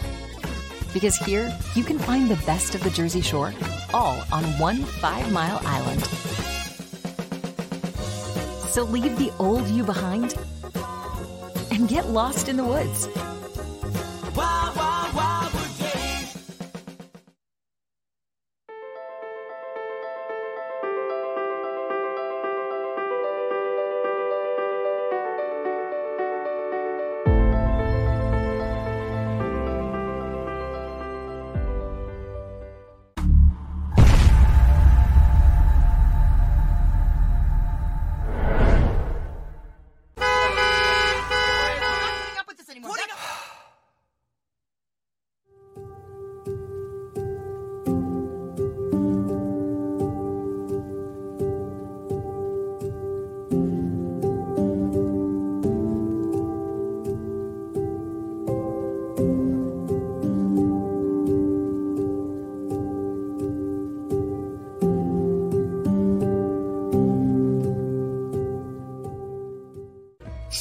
Save at Southeastern PA and Delaware with Colony Pools this football season and let the experts close your pool with a custom Merlin safety cover in green for the birds. And if you join our Winter Watch team, we'll give you another 20% off and Colony Pools will handle it all. Keep your tiles on your pool, not in your pool. Fly with Colony right now, birds fans. Visit flywithcolony.com. Hi everybody, my name is Jason Lombardi. I'm an inspector at DryTech. At DryTech we offer three major services. The first one being basement waterproofing. The second service we offer is foundation and structural repairs. And then the third service that we offer is mold remediation. If you feel you are having a waterproofing issue, give DryTech a call or check us out online.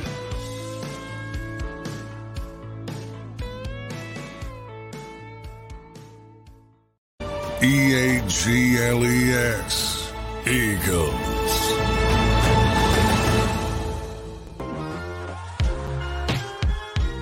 back. Happy Tuesday, everybody. Happy uh, June 20th. Uh, hanging out with D Gunn. I am Rob Ellis. We are Sports Take, JAKIB Sports YouTube Network. We'll talk some Phils in a little bit, Gunner, but let's keep the Eagles uh, momentum going. Just wrap things up with uh, with BG, with Brandon Graham. Uh, all right, little little make it or break it. Now, um, look, there there are obviously Eagles like Jalen Hurts who uh, there's no make it or break it. Uh, they're they're they've they've made it. Uh, Brandon Graham's made it. But there are others that we sit here, you know, going into the season, not really sure about. Either they had down years last year or they've never really accomplished what you had hoped when they drafted them or whatever the case may be. And there, there's a bunch of guys that fall into that category. I would say uh, one that really jumps out first, right, is Quez Watkins. Yep. Um, showed you some flashes a couple of years ago with the speed that he has, you know, some big plays here and there. But by his own admission, it was a really down year last year uh, for him. And he was very, I give him credit. He was critical of himself and I got to be better. And this wasn't good enough, this and that. And that's good. You know, that's good. Um, but, you know, I, I think as much as the Eagles want him to do well this year, I think they probably would never say it publicly, but they're wondering too what he's all about. So if I threw Quez Watkins at you in terms of they make it or break it this year, do you think he makes it or or he breaks it? Um, I think this particular year he he makes it, but you look at this organization and you look at the volume of draft picks that they are armed with for 2024, and that includes a multitude of compensatory picks as well. Um, I think this is a pivotal year for Quez with the Eagles. Now, if the Eagles decide not to keep him, I believe there's somebody going to pick him up just based on his speed alone. Right. I mean, if you think about it, Jalen Reagor is still in the league, Nelson Agholor is still in the league. Quez Watkins will find a place to try to showcase himself and improve his uh, credibility in the National Football League. But you look at how this team has short patience with a John Hightower, with a Jalen Reagor, how they moved on for them after several years.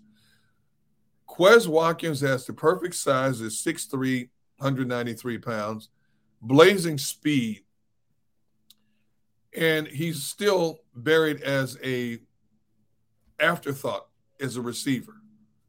Okay, he has the ability to be a frontline receiver. We know he's a home run hitter, but the other elements of his game have not allowed him to elevate his status over the last two season he, seasons, he's had 76 catches for 1,001 yards. That's not bad for a number three receiver, but he has the capability of being so much more.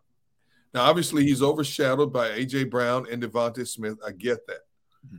But there's still a definitive role. I thought there were too many times in games last year where he was a forgotten entity in the game plan. And you have to ask yourself, why is that? Mm-hmm. Is it because they didn't trust him in situations? Um, is it because Jalen decided to rely on other people more so, whether it's a back, the tight end, or one of his favorite wideouts, and just didn't look his way enough?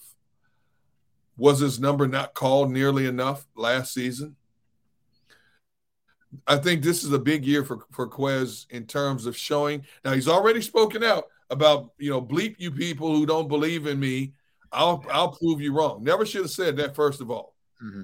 When you're playing on a team that has two of the elite receivers in the National Football League, that has one of the top three to four tight ends in the game today.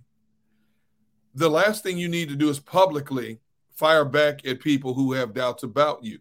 The best way to answer your critics is to prove it on the field between the stripes.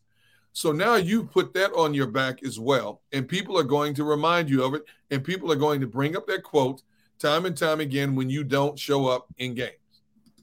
Plain and simple. I think this is a huge season for him.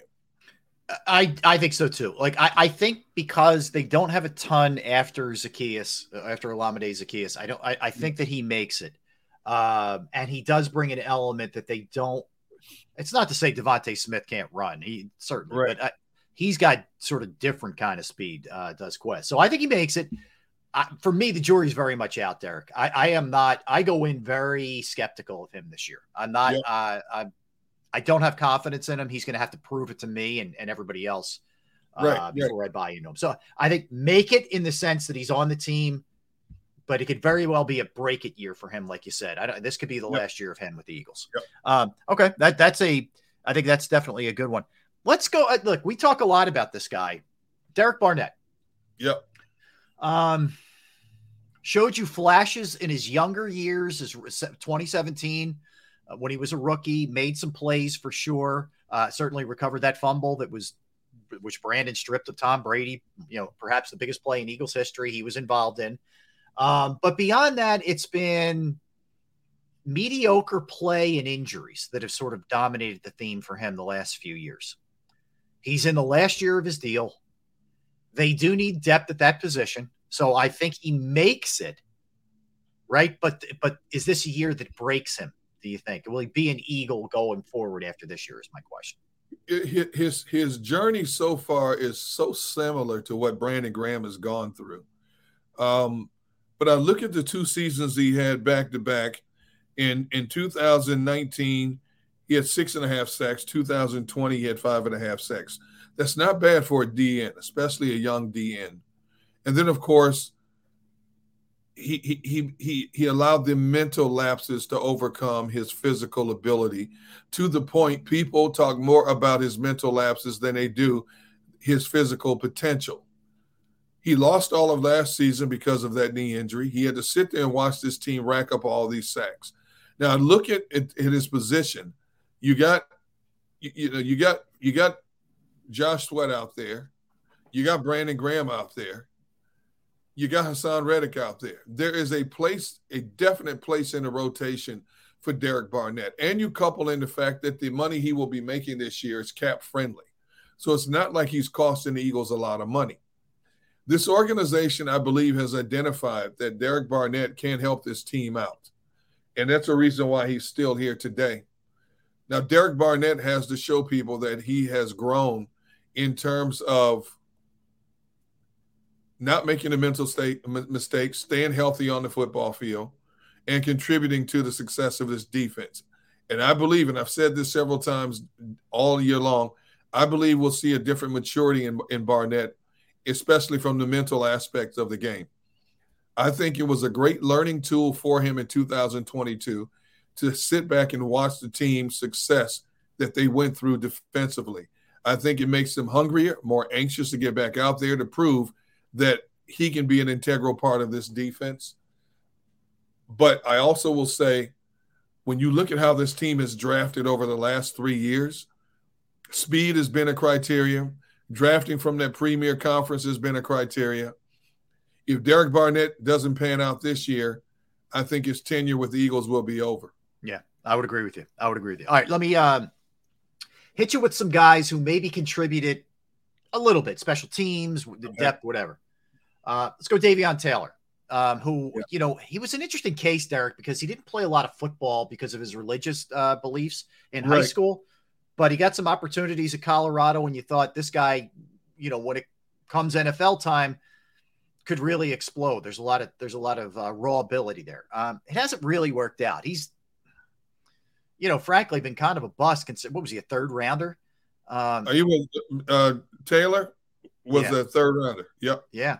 Um, where where would you think he fits in this make it or break it this season for the Eagles? Well, the good thing for him is he's a young player. Um, he was drafted in 2020. So he's got three seasons under his belt.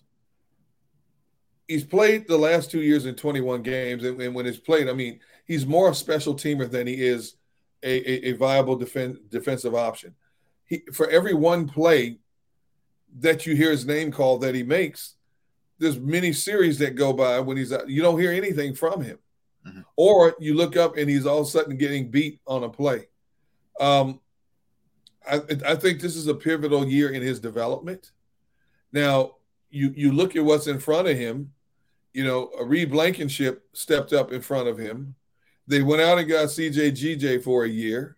Now you have Terrell Edmunds back there as well. So this is a proven year for him. And again, I can't emphasize enough. In years past, we've seen Howie Roseman and his organization give up on players after three seasons.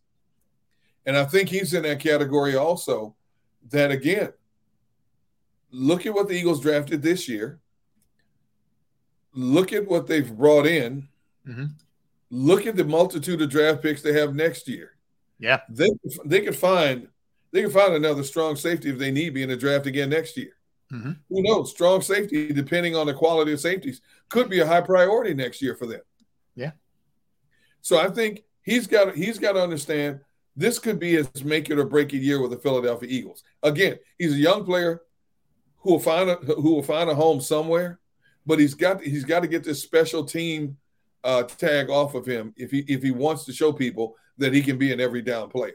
Okay. All right. Let me follow up with a guy who, you know, similar, similar you know, draft status, similar age, et cetera. K'Von Wallace, who actually has turned himself into a nice special teamer. So I, I'm not, that's real and, and that's valued on the team for sure. But I, I thought coming out of college that he, he could potentially be a starter. Like the way people are talking about Sydney Brown is the way I, you know, I Yep. thought K'Von Wallace kind of influence that he would have, but it hasn't really worked out thus far. Make it or break it, K'Von Wallace. Well, he's drafted the same year as Davion Taylor. Yep. Uh, and I think it, K'Von Wallace falls in that same category. It's a make it or break it season for him with the Philadelphia Eagles. Um, you, you've had more than two seasons now to prove your worth, and they keep building around you. They keep bringing in pieces around you, which tells me that they're not certain if he's here for the long haul. They're not certain about his immediate future. He does have a place in the special teams unit. He's a really good special teams player. But no player wants to be just labeled as a special teams player. And with him now, that that's what he is. He's had the capability, he's shown flashes, he just hasn't been consistent enough. And I don't think he's being looked at as in the mix to be a frontline player for this team this year. He's looked at being a backup if somebody gets hurt. Um, your your value to this team is your special teams ability. But if he wants to find a long term niche in the National Football League, he has got to find a way to improve in other as- aspects of his overall game. And so, yes, I put him also in that category of this being a make it or break it year with, with the Philadelphia Eagles. All right. Uh, Trey Sermon, is it fair to put him in this? I, I mean, you know, came over, he was uh, practice squad. I I don't know that he quite fits the bill of some of these other guys. I mean, simply because from a numbers thing, I think he might be in trouble, but you know, that's tough because you got Swift, uh, you got Penny, you got Gainwell, you got Scott. Yeah. I mean, Yeah. it's just it may just be a numbers thing for him. May not reflect his ability.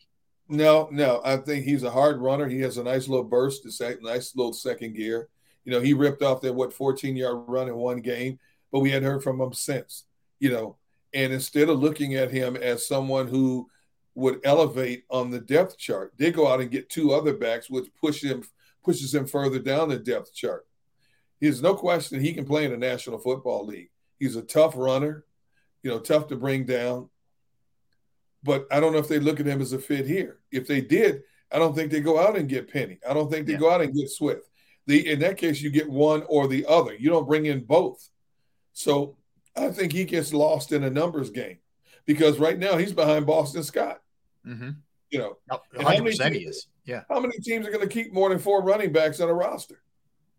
Now they could bury him again on the practice squad. Yeah, but somebody could grab him, and, and that's the way it works. They could. You Yeah. know, but that's a tough situation for him to be in. I'm sure he's frustrated. You know, Mm-hmm. he's going to say all the right things, do all the right things.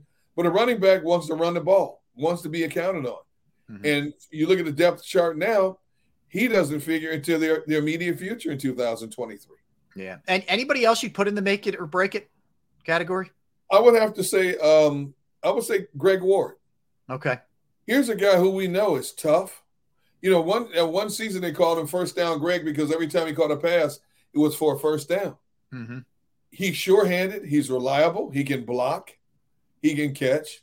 Yeah, He can return a punt. He's not going to give you much, but he'll secure it at least. Yeah. but yet he doesn't. He didn't play in any games last year. Right. Nothing. You know, um, they kept him on the practice squad, Yeah. and as of right now, he's still on the roster. But what what more can he do to show that he can help this team?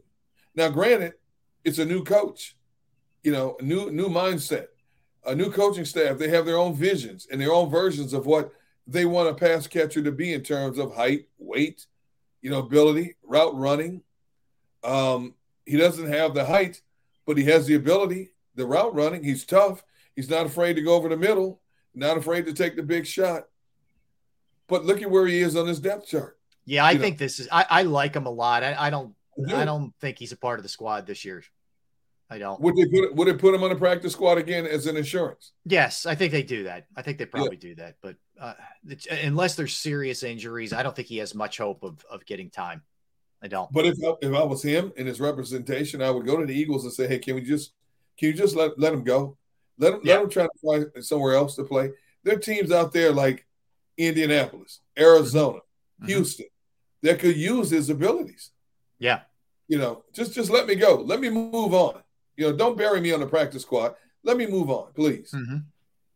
Yeah, I'm looking at the depth chart. I'm just trying to see if there's anybody else. Like, they're, they're really. I mean, in terms of the What's so special about Hero Bread's soft, fluffy, and delicious breads, buns, and tortillas? Hero Bread serves up 0 to 1 grams of net carbs, 5 to 11 grams of protein, and high fiber in every delicious serving.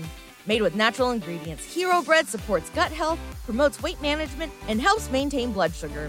Hero also drops other limited edition ultra low net carb goodies like rich flaky croissants and buttery brioche slider rolls.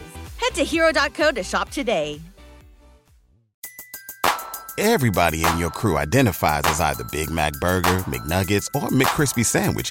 But you're the filet fish Sandwich all day. That crispy fish, that savory tartar sauce, that melty cheese, that pillowy bun. Yeah, you get it. Every time. And if you love the filet of fish, right now you can catch two of the classics you love for just $6. Limited time only. Price and participation may vary. Cannot be combined with any other offer. Single item at regular price. Ba-da-ba-ba-ba. the offensive line. I don't know. I mean, I guess in terms of maybe like a punt returner, Devon Allen, Britton Covey. Is, is Devon Allen a gunner this year? Uh, not much else. Maybe, maybe Zech McPhearson could fit into a, a make or break. I think Maybe. he is. I think he has a good role here. They like they like him. They like the way he plays. They like Yeah. his speed. He's a good tackler. Um, um, he- he's not going to be viewed as a frontline player, but he's a good insurance policy uh, in case somebody went down. Mm-hmm. I don't think he is in much is in much trouble as or potential trouble as some of the other guys that we've talked about. Yeah, I, I would agree with that. All right, let's um let's come back. Let's talk some Phils, Derrick. Uh, huge series tonight, beginning tonight against the Braves. We'll get into the Phillies. What's gotten them, uh, you know, turned around here? Atlanta equally hot. The Marlins are equally hot. We'll talk a lot of baseball in the NFL segment. Um, one of the things we're going to do over the course of the next couple weeks, a few weeks, when we have, you know, with the until training camp begins, we're going to look at individual teams and run through their greatest players ever. And today we're doing the Steelers. We're doing the Pittsburgh Steelers. So we're going to do them coming up at two o'clock. So we'll do that. We'll do some Phillies when we get back. You don't want to go anywhere. He's Derrick Gunn. I am Rob Ellis. We're Sports Take, JAKIB Sports YouTube Network. Time to tell you about Pro Action Restoration. Yeah, Pro Action Restoration. You might have a home, you might have a business, you might have a property that you own. And unfortunately, you, know, you don't like it, but it's the reality you go through the inconvenience of water, fire, smoke, mold damage. You're not really sure who to turn to. Well, Pro Action Restoration is on call 24 hours, seven days a week to assist. So you got an issue on a Saturday night, you got an issue on Memorial Day, Labor Day, whatever, Fourth of July. They are available. They're on call 24 hours, seven days a week, as I said. Uh, and look, I went through it on a Saturday. They got right after my parents' house and they cleaned it up, and it was uh, it was a great experience. It really was. They are licensed, bonded, and fully insured, and they've been serving the tri-state area for more than two decades. Pro Action Restoration will work in conjunction with your insurance company. So again, water, fire, smoke, mold damage, mold, any of those uh, that apply to you, and then some they can handle it. Give them a call 610 623 3760, 610 623 3760, or online at proactionrestoration.com. That's proactionrestoration.com. Do you stream on a Roku, Fire Stick, Google TV, or Apple TV? Now you can watch 6ABC 24 7 with the 6ABC Philadelphia streaming app. And the big story on Action News. Search 6ABC Philadelphia and start streaming today. Go to get your game on. Go for the beers. Go for the cheers. Go for the hit and the hits. Go for the stakes and the stakes. Go to get your parlay on. Go to get your party on. Go for the scene. Go for the screens. Go for the gallery. Go for the win. Go to Ocean. Visit theoceanac.com to plan your visit. The greatest fans on earth. It's a bold statement, but would you expect anything less from Philadelphia? 58 years of heartache creates a toughness, a grit, a resolve not found in most. Sure, our prayers were answered, but now that we've had a taste, we're looking for more. Pondley Hockey, official partner of the Philadelphia Eagles.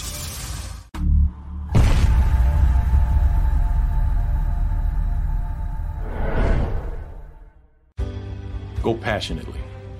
Go fearlessly. Go confidently. Go birds! Go confidently towards your goals with First Trust, Philly's hometown bank for nearly 90 years, and the official bank of the Philadelphia Eagles. We're focused on getting you over the goal line. So go with conviction, go with trust, Go birds! and go forward with us by your side. First Trust Bank, the official bank of Philadelphia Dreams. Oh, and go birds. All right, did you know I was the mommy slam dunk champion? Really? yes, really don't sound so surprised. Let's see it. Oh, you're ready. All right, here we go. Let's hear the crowd. So go to right, I go to left, fake a mom. Mama go up, up, up. She did it. Again? You can't avoid gravity, but United Healthcare can help you avoid financial surprises by helping you compare costs and doctor quality ratings. United Healthcare. Uh huh.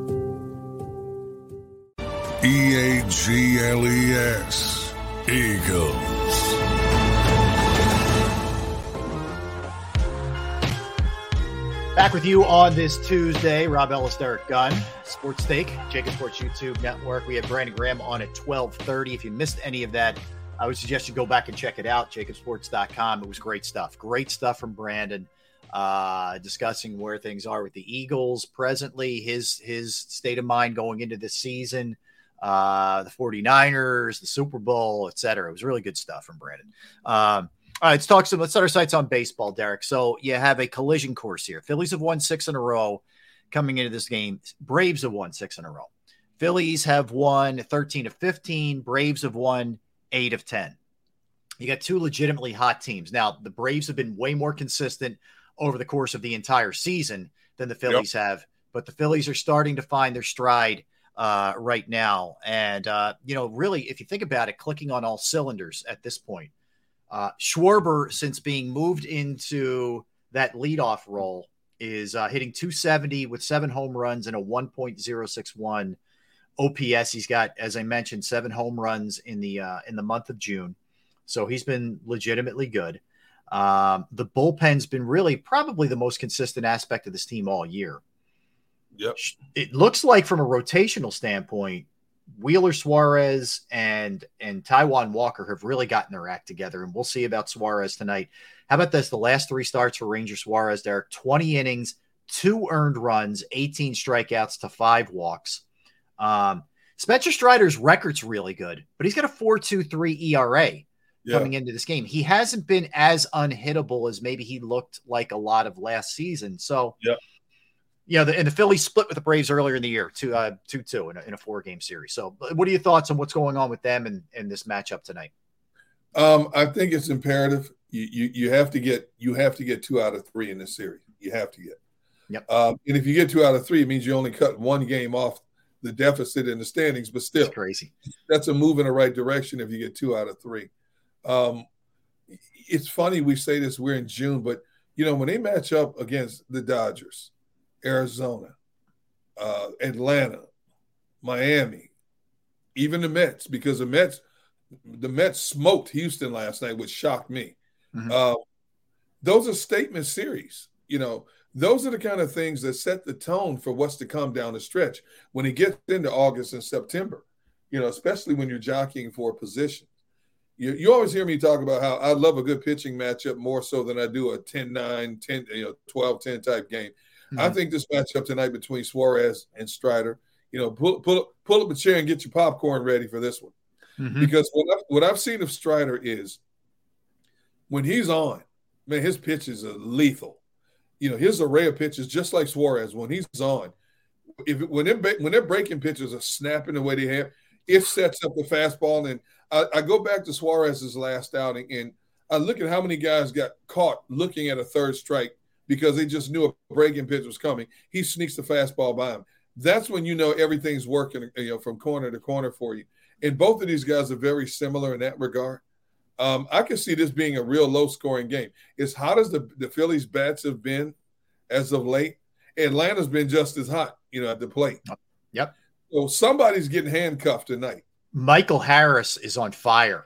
Uh, Oh, my goodness. For the, Braves, he started off a little bit slow. You remember he had a great year last year, and he he started off a little bit slow. But yeah, I mean, think about what you have to deal with with this lineup. You got Harris, who I just mentioned, who's come who's coming on. He started off slow, is coming on.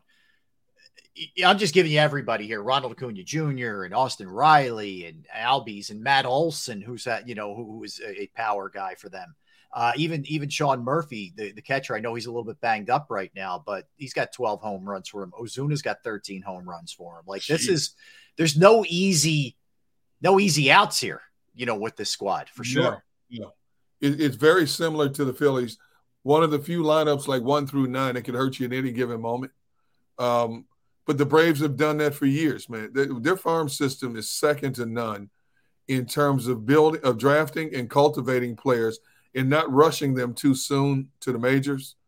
Um, and that's uh, I'm really looking forward. To, this might be a, game where tonight where somebody's got to get lucky and, and get maybe a couple of early runs because the pitching could settle in even when you get to the bullpen and carry this team the rest of the way to the finish line tonight. So, um, Yeah. so from first pitch to the last pitch, um, I'm looking forward to this game. I'm looking forward to the series, but more so this pitching matchup tonight. Same here. Uh, you know, and I, I think you make a good point. This these two could just kind of you know duel each other to a draw, and then it's going to come down to the bullpen. And look, I, I like the Phillies bullpen. You know, I like the fact that they're coming. They haven't. They had an off day uh, yesterday. Um, you, you know, they weren't really. Most of your your big boys weren't used on Sunday either in Oakland. So, you know, the back end should be pretty well rested for the most part. Kimbrel and and Soto and those guys. I know Alvarado threw on Sunday, but he should be good to go too. So you should have everybody available. I haven't heard anything um, in terms of the Castellanos illness that he was dealing with the last couple of games in Oakland. So I'd expect that he's you, you know raring to go, and he's been their most Yep. consistent hitter all year. Yep. Um, you know, and Harper's going to be well rested. He's coming off two days rest. They gave him Sunday off, and he had yesterday off. So you're you're coming into this thing in pretty decent shape, Derrick. Um, it- you know, as far as just player availability. Now, if you look at the standings in the NL East, Phillies are eight behind the Braves. Yep. Braves are 46 and 26. Phillies are 38 and 34. The Marlins are four and a half back uh, of Atlanta. Marlins have won five straight, seven of 10. I mentioned Atlanta six straight, eight of 10. Philly six straight, eight of 10. That the top of this division is is nasty. Have you did you see the Central? The Reds have overtaken the Brewers. Oh yeah, they The won Reds what hot. in a row. Yeah. They brought up some young kids who are have really put some life into them big time. But see that that's what happened a couple of years ago when Cincinnati started getting team. They got back a lot of good prospects from a lot of from from a different teams when they got rid of veteran players, and now it's paying off for them. You know, and, and we're only in June. Let's see if they can sustain it. You know, they just put a bunch of young. th- To me, they're a better version of what Oakland is. Oakland basically gutted that team and they're playing with a bunch of kids. Problem is in Oakland, they've still got to get some pitching. Right now, Cincinnati has a pitching and a hitting, you know, to go with it, and it's showing. I mean, they're on a roll right now. Mm-hmm. You know, it was a neck and neck race for all season long between Pittsburgh and Milwaukee. Now out of nowhere, here comes Cincinnati.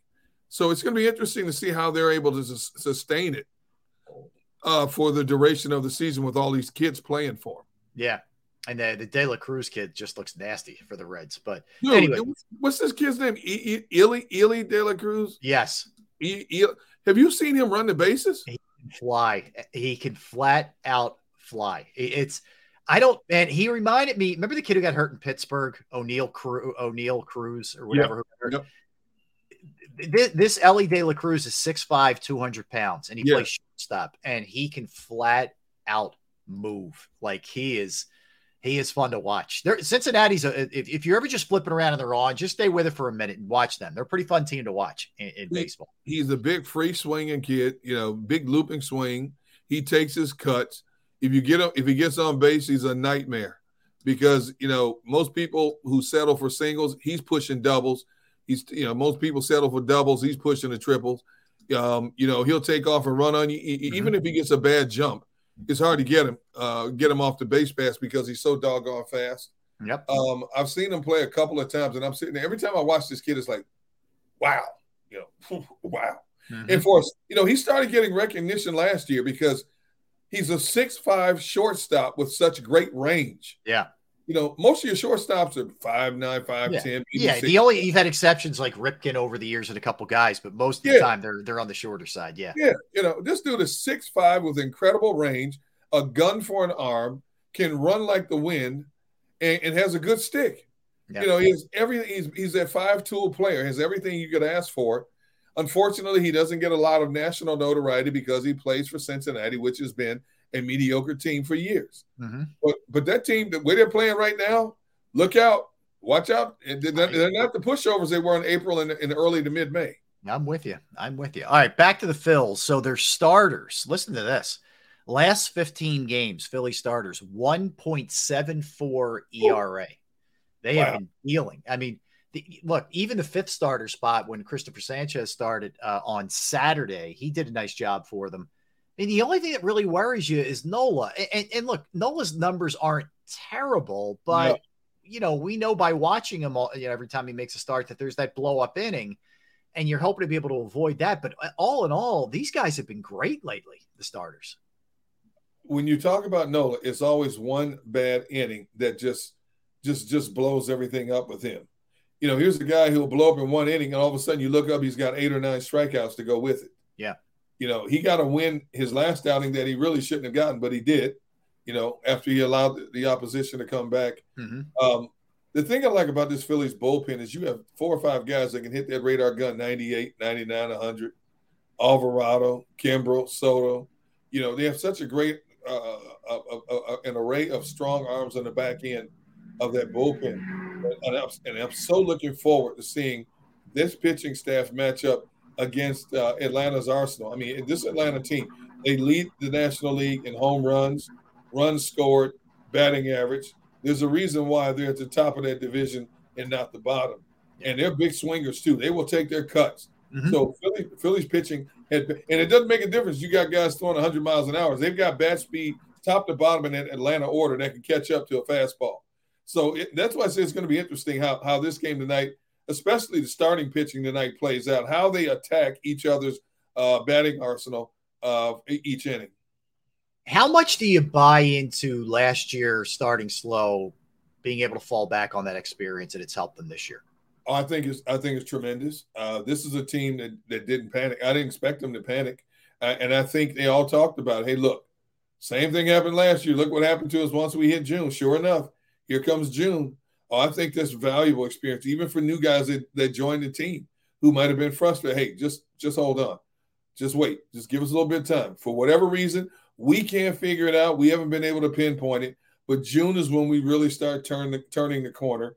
And sure enough, it has been June when they've started to turn this corner again. So they're right where they need to be.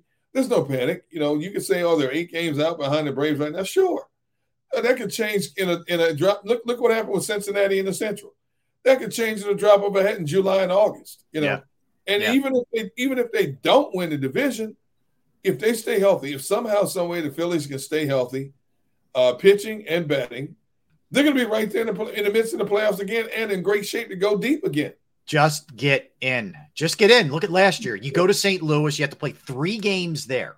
Yep. You take the first two, you advance. You know, you, they this team they they haven't they've gotten better this year, but last year it didn't matter, man. Road, home, whatever in the playoffs, it didn't matter. You know, and I think they're getting better. They're getting better on the road this year too, and we saw it in the last road trip when they won what five out of six. So all, all these injuries that they've been going through now, get them out of the way now. Get your people healthy.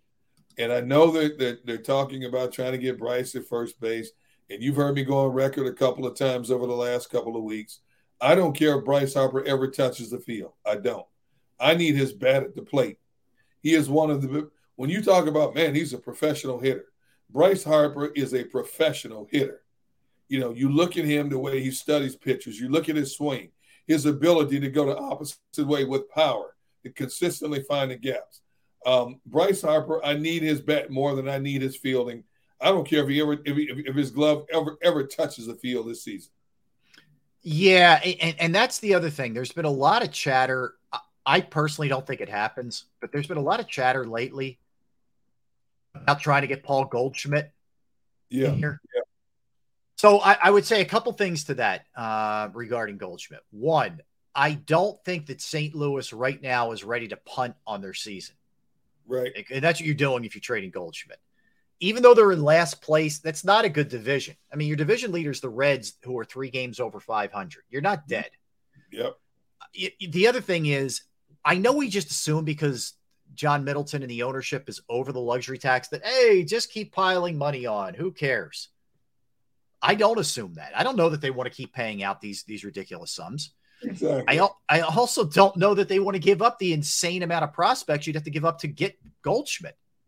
Um, or, I, or I, I, I, think if they a frontline player, yeah, right. I think if they do something, it's pitching. I do. Yeah, yeah. I agree with you. You know, depending on how how serious some of these injuries are that they're going through, mm-hmm. I would say pitching is a primary concern more so than hitting. This team, as it is right now, they can hit with anybody in a, in in in the majors. To be honest with you, if you really if you really want to stack them up. Um, they, their numbers may not show it overall right now, but we know they're a slow team that catches fire at a certain point. I'd put this lineup against anybody's in the majors. That includes Tampa's. Yeah. As good as Tampa's playing right now. And and you know the other thing that people are a little bit worried about, and I'm not, is Bryce Harper's power. Yeah. Um, you know, he's been back now. If you look at it, Harper has 152 at bats, and he has three home runs, and people are concerned. Yep. But I look at it the other way. You know, he's hitting 296. He's got a 391 on base. He's got a 420 yep. slugging percentage, 812 OPS. He's getting hits. Um, we didn't expect him to be back until the end of July. He came back nope. two months, whatever it was, before that. Like the fact that he's back even playing to me is all gravy. So I I'm not worried. I think this is where we're looking for things to get concerned about. I'm not worried about it especially in June. This is not September. This is June. Yeah. yeah. There's still a lot of time, and he's in the lineup every day. Hasn't had any setbacks yet. Still in the lineup every day. That's all I need. He'll he'll figure it out. Now, like I mentioned to you last week, watch him at the plate. Sometimes I think he's pressing, swinging at pitches, especially outside pitches that he normally wouldn't swing at. Um, and maybe he's pressing a little bit because out of frustration, maybe he's not where he wants to be at the plate. But he is still one of the best hitters in the game, you know. Mm-hmm. And the fact that he's on my team or on this Phillies team, I'm just glad he's back in the lineup, dude, because yeah. um, he I think he sets the tone for people in front of him and for people behind him. Oh, I do too. I do too. And there's still such a fear factor in him in, in throwing to him. It's it's look, and for whatever reason, as much as it doesn't seem to be obvious to with, with the numbers, and I get it, it, it. just works for them with Schwarber in the leadoff spot. I mean, he's a 187 hitter, but as the other numbers bear out, and he does walk a lot, he does get on base a lot, and if you if if you just go by that, it seems to work. It's hard to ignore the strikeouts. I get it. It's hard to ignore yep. the batting average, but and I think he feels better and they feel better. And you can't put a price on that leadoff home run. That leadoff home run sets such a tone. It really does. Absolutely. You know, as much as I want to Stott on the front end of that lineup, the way Schwarber's swinging right now, uh, I've changed my mind. Leave Schwarbomber in the one hole. Yeah. Stott will hit no matter where you put him. You know, a lot of times you, you move player, you move a player around in the lineup, it affects his, his mental approach to the plate. Not with Stott. You put him anywhere in the lineup, he can bat ninth, and he's still going to produce for you. Yeah, I agree. I agree. So Suarez tonight against Strider. Then it's Aaron Nola tomorrow, and then uh, it is uh, Taijuan Walker on on Thursday, which is the day Ooh. game. So yeah, that's um, you know, this is where also we're going to be keeping such a close eye on on Nola tomorrow night, especially with this lineup, because while other lineups he might have that bad inning, he give up three. This team will put a six or seven spot on you if, if you yep. get sloppy with them. Yep. Yep. Um, they're every bit as good as their record indicates right now. Um, and, and they're not going anywhere. You're going to have to take what you want from the Atlanta Braves. Unless they go through a plethora of injuries, which they have not up to this point, you're going to have to just find a way to beat them head to head and hope you get help somewhere else because um, they they are playing like the best team in the National League right now. Have been for a long time this season. They have everything you want to be a contender, a, a serious deep contender in the playoffs. Um, and I do believe that the Phillies can match them pitcher for pitcher, batter for batter. It's just that the Phillies got out of the gate a lot slower than Atlanta did. Now you're playing catch up in this horse race. Not yeah. a sprint, marathon, but you still have plenty of time to catch them. So if you look at the wild card, it's so tight. Um, between the Marlins, Giants, Dodgers, Phillies, Brewers, Padres, Pirates, mm-hmm. and Cubs, and Mets, mm-hmm. you're only separated by five games. That's uh, great. Yeah. Yeah. Right. So that you have um, Phillies are a game back right now. Brewers are two, Padres are four, Pirates are four and a half, Cubs and Mets are five. That that's how that's how tight this thing is with Miami and and San Francisco as the leaders of the pack.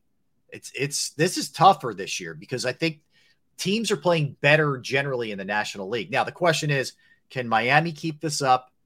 Will San Francisco keep this up? Uh, will the Dodgers make a move on the Diamondbacks at some point uh, with the, with as much talent as they have? San Diego is starting to climb a little bit, a little bit, uh, like the Phillies. They got off to a slow start as well. The Cubs yep. have won eight of their last 10. Like, yep.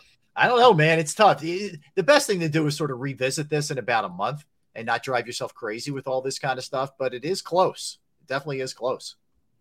Well, sit back and enjoy this week because you got you got some good ones going between the Braves and the Mets. I'm going to enjoy this uh, this entire week. Just, I mean, obviously you want the Phillies to win more than you lose, but I just love these divisional matchups. You know, everybody, a lot of people thought the Mets would be the front runners and, and, they've basically imploded in a lot of ways. Now I understand they've had injuries, yeah. and uh, but you know the Mets showed last night that when they're playing their kind of ball, they're still capable of being dealt with. I mean, they really took it to the Astros last they beat night. up Houston, yeah. Oh yeah. my goodness, and that, and Houston's a good team, even though Houston um, is not uh, uh you know uh, putting up the wins and losses like they did last year. Houston is still going to be right there in the playoffs, and Houston's going to be a team. Houston's going to be one of those teams that beat in the playoffs. Yeah, and no what what the Mets did last night, whew, uh, it's like, hey, hey, don't forget about them. As bad as they're playing right now, don't forget about the Mets. Yeah, uh, right. And, and, look, they they they get some you know some bodies back too. Um, that's yeah. the, the you know the biggest thing for them, like you said, was injuries. You know, really all over the place. But getting Pete Alonso back last night, you know, is is big for them for sure.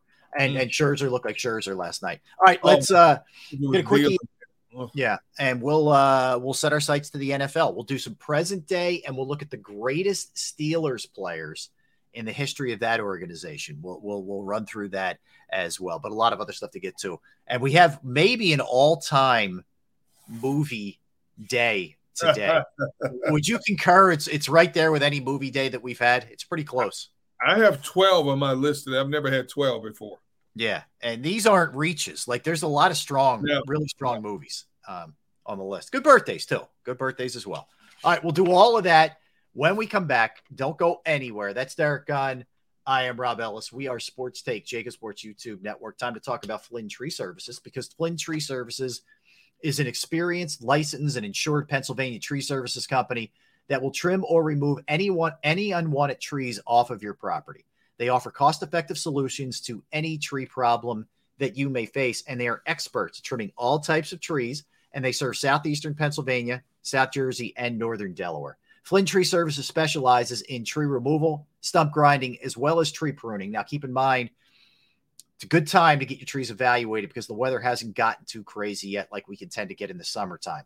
Go to their Facebook or Instagram page for more information or a sampling of their work. Give Flynn Tree Services a call at 610 850 2848. 610 850 2848 or online at flynntreeservices.com. That's flynntreeservices.com. Do you stream on a Roku, Fire Stick, Google TV, or Apple TV? Now you can watch 6ABC 24 7 with the 6ABC Philadelphia streaming app.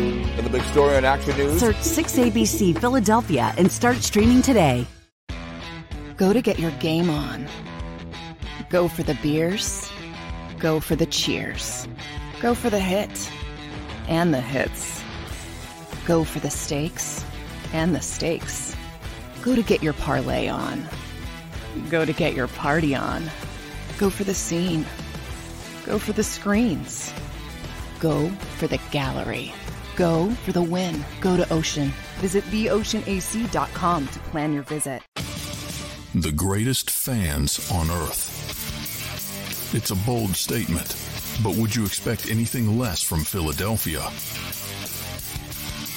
58 years of heartache creates a toughness, a grit, a resolve not found in most. Sure, our prayers were answered, but now that we've had a taste, we're looking for more. Pondley Hockey, official partner of the Philadelphia Eagles.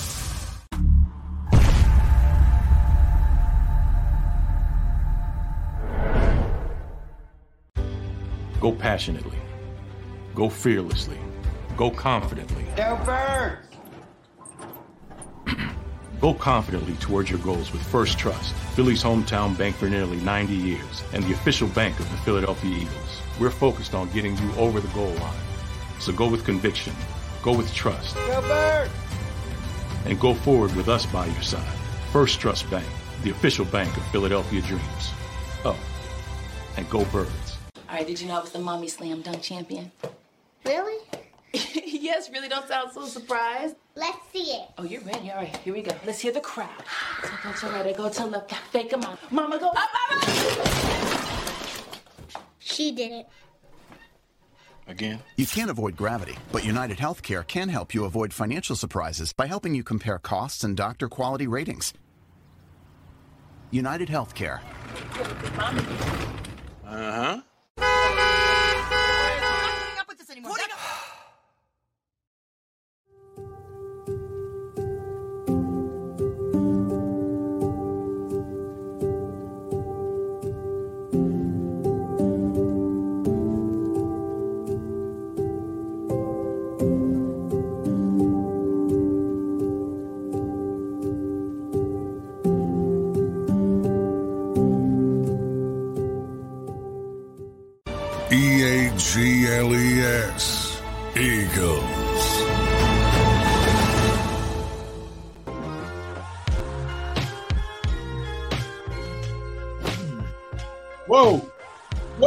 Welcome back. Hi. Hi, Derrick. Hey, you know, you How know, are we? Good. You know, Yes. it's funny. Uh, while you were gone, the back of your chair was facing the screen. And I'm like, is that a cabbage? What is it? yeah, that's how I'm going to do the show from now on. There, I forget who it was. It was like, uh, maybe it was like Prince or, God, who was it? Maybe Van Morrison or somebody turned their back to the to the audience during a concert one time. Like that, can you imagine? You paid all, all that money to go to see them, and they're, going to turn their back to you to do the concert. Unbelievable, man. But artists, artists are different cats, man. That's yes, sure. they are. All right, so a couple things uh, NFL wise. Let's start with this one. Dalvin Cook uh, and DeAndre Hopkins both without a team right now. Um, Hopkins has been on kind of a tour, Tennessee and, and New England included.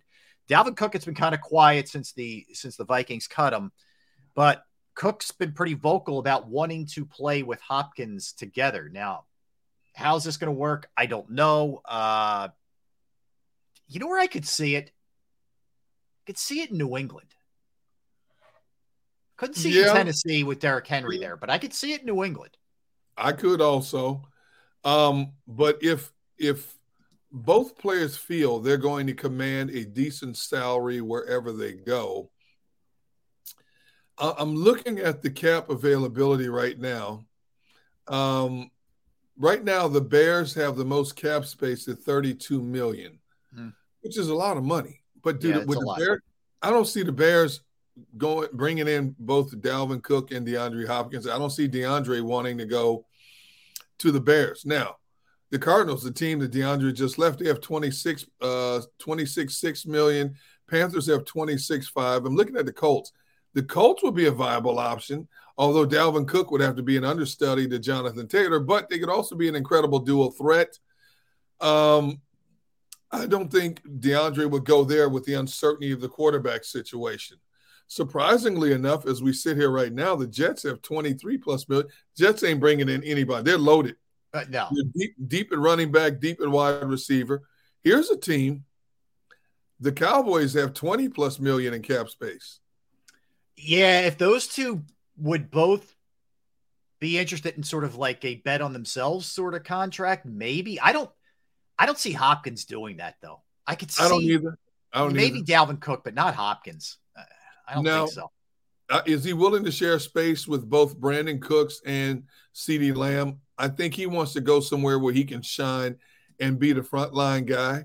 Yeah. Um, let's see who else. Uh, not going to the Texans. They have 19 million in cap space. And they're just uh, not you know what I mean? They're they're trying to go young. I don't Yeah. I would you know, I don't think it makes sense to go not not that Dalvin Cook's that old, but I think they're they're looking Right. to go younger. And they had the Uh, kid Pierce who had a who had a good year for them. Let's see. Um, I'm looking at who. uh, Let's see. Where are the Patriots in terms of cap space? Uh, Patriots have just under 15 million in cap space right now. Well, I bring them up for this reason, Derrick. They their situation at running back's awful. It is awful. It's terrible. I, I don't like anything about their running back setup. So I, you know, just a thought. I, I haven't heard anything with linking them to Dalvin Cook, but we know they've they've had Hopkins in, so possibly. Know. And I, uh, Giazzo, to address what you just said, that's why I said I don't. There's certain teams I don't see them going to. Indianapolis, Houston. I just said they had the cap space. Yeah. brought it up in conversation. There's no way in shape or form do I think that those type of players, especially when they've had a taste of winning, would want to go to a team that's starting all over. No, they want to put them, themselves in the best place financially and season wise to showcase as much as they can. Yeah. And, and Cook keeps talking about how he wants to win a ring and all this other stuff. And We'll see. Yeah. I mean, it's a it's it ain't it ain't easy, uh, you know, as they say, to to figure this thing out for sure. Uh, or where they may where the tea leaves may may may show where they end up. Um, so a couple other things here. Uh, we mentioned uh, uh, JJ Watt yesterday. It looks like CBS is the favorite in the clubhouse to land him. It would not be a full time role, so he would do occasional studio stuff, occasional games here and there, uh, depending. He doesn't want to make that kind of time commit. Must be nice to just dictate your own terms, right? but when you when you're JJ Watt, you can. I'm just saying it must be nice for, for that to be the case. Yeah, but you know what? When you're talking about going into the network, they want that weekly commitment. That's Yeah. how they sell. That's how they advertise. They they don't normally go to a guy who might show up half the season here or there. Um, college football maybe a little bit more, but at the pro level, they want consistent people in place so that they can build. We have the best team, you know, pregame. You know, so I like. I can't wait to see who's willing to take on that type of role with him, allowing him to pick and choose when and where he's going to be available for them. Mm-hmm. Yeah, and and exa- like to me, it's it's easier, I think, to do the studio thing than to do the you know booth thing. It- there's just you need more reps to get good at the booth and more of a feel for it and how to play off of you know your your play by play guy and and having somebody saying something into your ear and and it's there's just it just seems like there's more to it. So be I don't know how that's going to shake out with him. I I, I think we're going to see him for sure, uh, whether it's CBS, NFL Network, NBC, wherever, Right. ESPN. Um, Troy Aikman. Troy Aikman's at a point in his life where, for a long time, he did consider going into a front office of a team.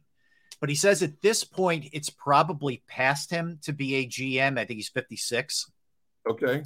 He's in the midst of a five year, he's entering the second year of a five year, $90 million deal with ESPN. He also says, Jeez. you know, he, he sees an end line in sight for even his broadcasting career because he wants to enjoy, just enjoy his later years, et cetera. Um, yeah, here's my thing. He, he's still, I, I think, at the top of his game. He's got a great too. part. Yeah, great partnership with Buck. He- When this deal's up, he'll be 60 ish. I mean, God bless you if you can walk away from 18 million or, or whatever. If you if you can, good for you. More power to you. But I, I don't know. I don't know that you walk away at that point. Let's see. He'll be 57 in November. Four years left, so it's technically 61 if he decides to bow out. Yeah. You know, with 90 million in your back pocket. You know, maybe maybe he's one of these guys. That, you know, there's some guys that want to sit in the booth as long as they can to be relevant for as for as long as they can. Maybe he's of a different mindset. I mean, you know, um, he, he's he's he's gotten through a divorce. He's he's in a new journey in life now. Um, he played the game for a long time. He's broadcast the game for a long time, and maybe he has other business ventures, or maybe he just wants to veg out the rest of his life. He's got the bank account to do it.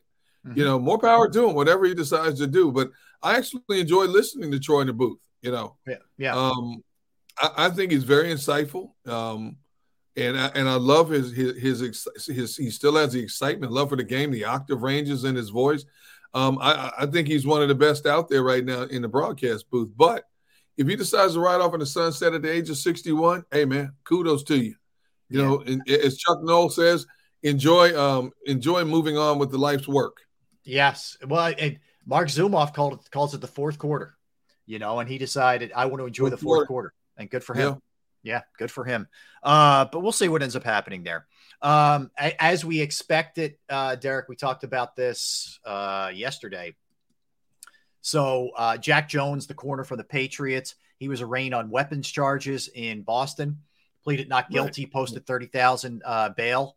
It was uh, he's got a court appearance uh, August eighteenth. So uh, he, he's charged with two counts of possession of a concealed weapon in a secure area of an airport and possession of ammunition without a firearm identification card, uh, unlawful possession of a firearm carrying a loaded firearm, and possession of a large capacity feeding device. Wait a minute, a, lo- a loaded firearm in the airport. Yeah. Yep. I Yep, mean, yep, really? yep. Yeah, They're I- simple. They're simple, and then they're simple. How simple can you be? I know. I know. Uh, two of the counts against Jones carry a mandatory minimum prison sent- prison sentence of two and a half years if he's indicted and later I don't convicted. see. I don't see him doing jail time. He may have to pay some kind of fine, but let's see how how, how long the uh, Patriots put up with this before it's announced he's cut. See, you know, Belichick's Belichick's not shy about cutting a player to prove a point. Yeah. That's one of the dumbest things you could do. Walk into an airport with a loaded gun, knowing it's going to have to go through the X-ray machine. You know, why would you not? You know, take the clips out, make sure all bullets are out, and store it underneath in your luggage. How Yeah. how do you not do that?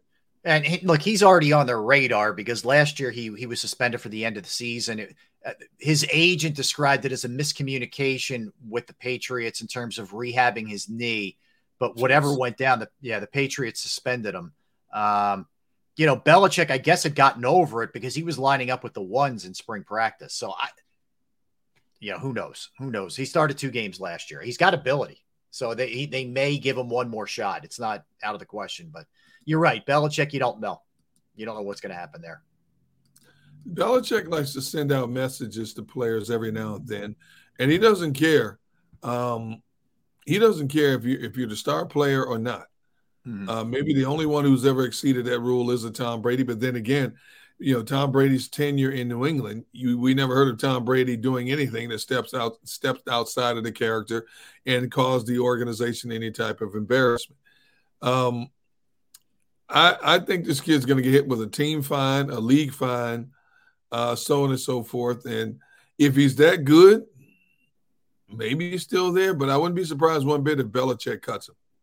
Uh, yeah, not, uh, nothing would surprise me. Let's put it that way, um, for sure. All right, so uh, we'll, we'll we'll mix and match these uh, up until training camp with the Eagles when it gets real, because we have about five weeks ish somewhere in that in that area. But we're going to look at, at, at certain teams and look at their greatest players, Derrick. And we started, you know, we started with an organization that's had their fair share today, and it's the Pittsburgh Steelers. And I know you covered the team. It's one of the reasons why I thought this would be a fun team to, to do uh, Yeah. today.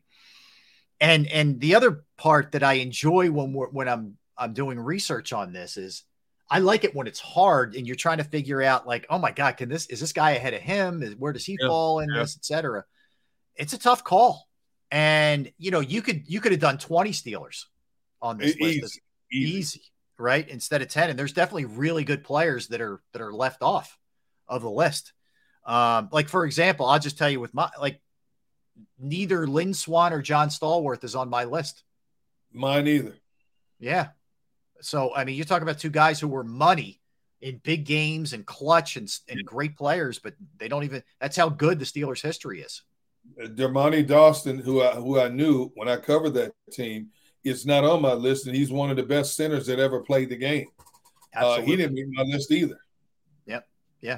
Um, a lot of a lot of the guys who made my list were from that dominant team of the '70s, and rightfully so because that was a once in a lifetime assemblance of players on that team that won four Super Bowls in a span of six years.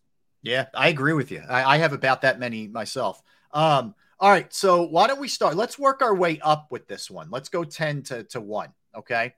Why don't we I just go? put okay, I didn't Yeah. put them in any chronological order, but okay. I mean, we can still do that. But I do Okay, have okay. ten. But you know, we, we can go. You know, you decide. yeah, you you, you, you give me one, I'll give you one. Go ahead. Go ahead. uh, I had to put, you know, you said players, but I couldn't leave them off the list. And number 10 on my list is, is Chuck Noll. Okay. It had to be Chuck Noll. Chuck Noll took over a 1 in 13 team in 1969 and by 1972. They were 11 and 3. And from 72 through 79, they in the playoffs every year, won four Super Bowls, uh, lost out two uh, conference championship games. Chuck Noll uh, was such an architect of, in his coaching staff of finding talent, cultivating talent, building talent. It was unbelievable. Chuck Noll was a hard coach to play for. Former players will tell you he was not an easy man to play for. He called out anybody. He didn't care who you were, where you came from. If he if he, if you weren't doing what he needed you to do, he would call you out. And I'm talking about a team that was loaded with Hall of Fame players. So I had to I had to put Chuck Noll in on the top ten list. All right, good choice. Good. I, look, I can't argue that. I mean, uh, I, I, I've we've talked about it on the show. The most incredible thing about that organization is they've had three coaches since '69. Yes. Chuck Noll and then Cowher and then now uh, Tomlin. It's incredible. It's incredible. Um, all right, I'll, I'm going to work. I'm going to kind of work lower, and then I'll I'll get my way up. But uh, Mel Blount to me was nasty. Mel Blount was a great defensive back. He could cover. He could hit. He wasn't afraid of anything. Five-time Pro Bowler, two-time All-Pro. I mean, this guy was at four Super Bowls, absolutely the real deal back there, patrolling that that secondary for the Steelers. So I would, I would, I'll, I'll throw, I'll throw Mel Blount in there in, in, in the hat into the circle for my for me. Well, he was inducted into the Hall of Fame in 1989 and in 1978 with Mel Blount. You know, they changed the rule be, partly because of Mel Blount of, of being able to have contact with re- receivers downfield. Downfield, yeah. He was, so, he was so physical. He was like a professional mugger that um, they changed the rule to give receivers more freedom to catch passes. The one thing I'll always remember about Mel Blount, and this was after his playing days, uh, we, we were doing a story on Mel Blount and about horses. He loved to raise horses. And I, I forgot who uh, was doing the interview with him, but one of the horses was acting up and he was trying to hold the reins while he was talking on camera. And he hauled off, boom, and hit the horse right. Caught the horse. Oh my God. And the horse just like the horse was shot. What the horse wasn't hurt. The Right. horse just and settled down for the rest of the interview. But Mel. Blount didn't play, dude. But Mel Blount was that dude, man. He was he was tenacious, physical. He would get in a, a receiver's head and stay there all day. And whenever people went over the middle of the field, they would look for wh- where Mel Blount was standing. Okay, all right, that's a good one. All right, what, uh, throw another one of yours in there. Got to go with Mean Joe Greene. Uh, Oh, yeah. Joe Greene Oh yeah. was a 10 time Pro Bowler. Uh, he was a four time All Pro, a two time Defensive Player of the Year. He was inducted in the Hall of Fame of 1987. Joe Greene set the tone for the name Steel Curtain. Back in the day when they were Steel Curtain, Yeah. Joe Greene was virtually unstoppable. You know, he just had that nonstop mode. He could he could embarrass you with finesse, or he can go right through. you. He was almost like a Reggie White. He can go around you. He can go through you. It didn't make a difference to him. Um, and Chuck Noll had this special love for Joe Greene that was second to none. Joe Greene was an incredible player, but he was also an, an incredible person. Uh, off the field, he was like soft spoken. And of course, everybody remembers him for the Coca Cola commercial. Thanks, Mean Joe. The little kid, he throws him the jersey. Have but a Joe Greene, smile. Yep. Oh, my goodness. Yeah. There's no question Joe Greene has to be one of the top 10 all time greatest Steelers. I, I think he's number one. Okay. I actually think he's number one. Right. I, I have him as number one. Now, I, will give you. I'll give you who I also think. When I think Steelers and I think yeah. Steel Curtain and nastiness, it's Jack Lambert missing his no teeth, question. intimidating, uh, just staring down a quarterback before the snap at, at the linebacker spot. This guy made nine Pro Bowls, six-time All-Pro, Defensive Player of the Year. He went in the Hall of Fame in '90, but he epitomizes that number 58 nasty you know, he's kind of like Butkus was for the for the Bears. He's that guy as far as I'm concerned, Jack Lambert. He was a bad boy.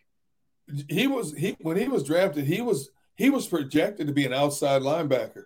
Mm-hmm. Uh, he was only 204 pounds when they drafted him. He took over the middle linebacking spot because somebody got hurt. And even at being undersized, he never relinquished that spot. You know, he had 28 career interceptions as a middle linebacker. That is you a know, ton, man. That's a ton of that's a ton. And when they didn't pass as much back then either. No.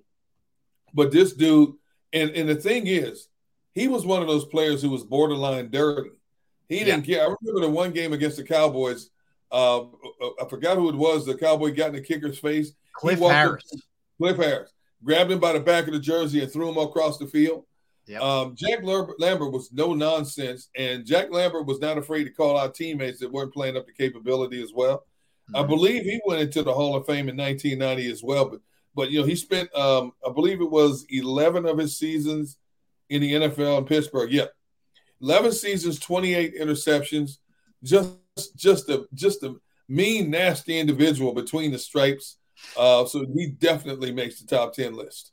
Good choice. Good choice. All right, who's your who's another one for you?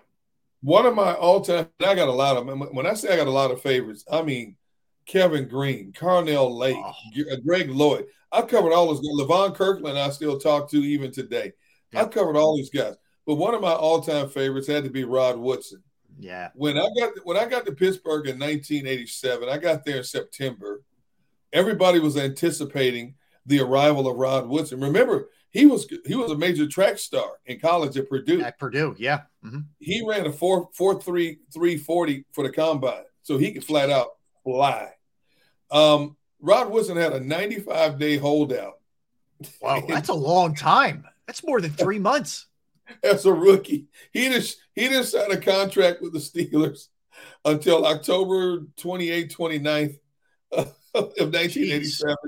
Wow. And he didn't make his debut until November 8th because he had to get in shape. He had to get in training camp and all that stuff. Um, he was one of those the, of his era. He was one of those shutdown cornerbacks, no question about it. You know, he was also an accomplished return man, both at kickoff and punt returns yeah. as well. Yeah. You know, in, in, his tenure in Pittsburgh alone, he had 257 punt returns for over 2,300 yards, and he had 220 kickoff returns for over almost 5,000 yards. And he took four back to the house total. Um, Rod Woodson was was lean, but he was strong, man. He could run like a wind. Great tackler, great anticipate. Matter of fact, it was his second pro game. I think he picked off Boomer Esiason. His first NFL pick was against Boomer Esiason. He took it back 45 yards for a touchdown. Jeez. but yeah. Rod Woodson was, was a good dude, and He's a cool dude. I say I, I saw him when I traveled a lot. I see him like once or twice a year. I would call him Peanut Head. He would call me Big Head. That's that's our, that's our names for each other.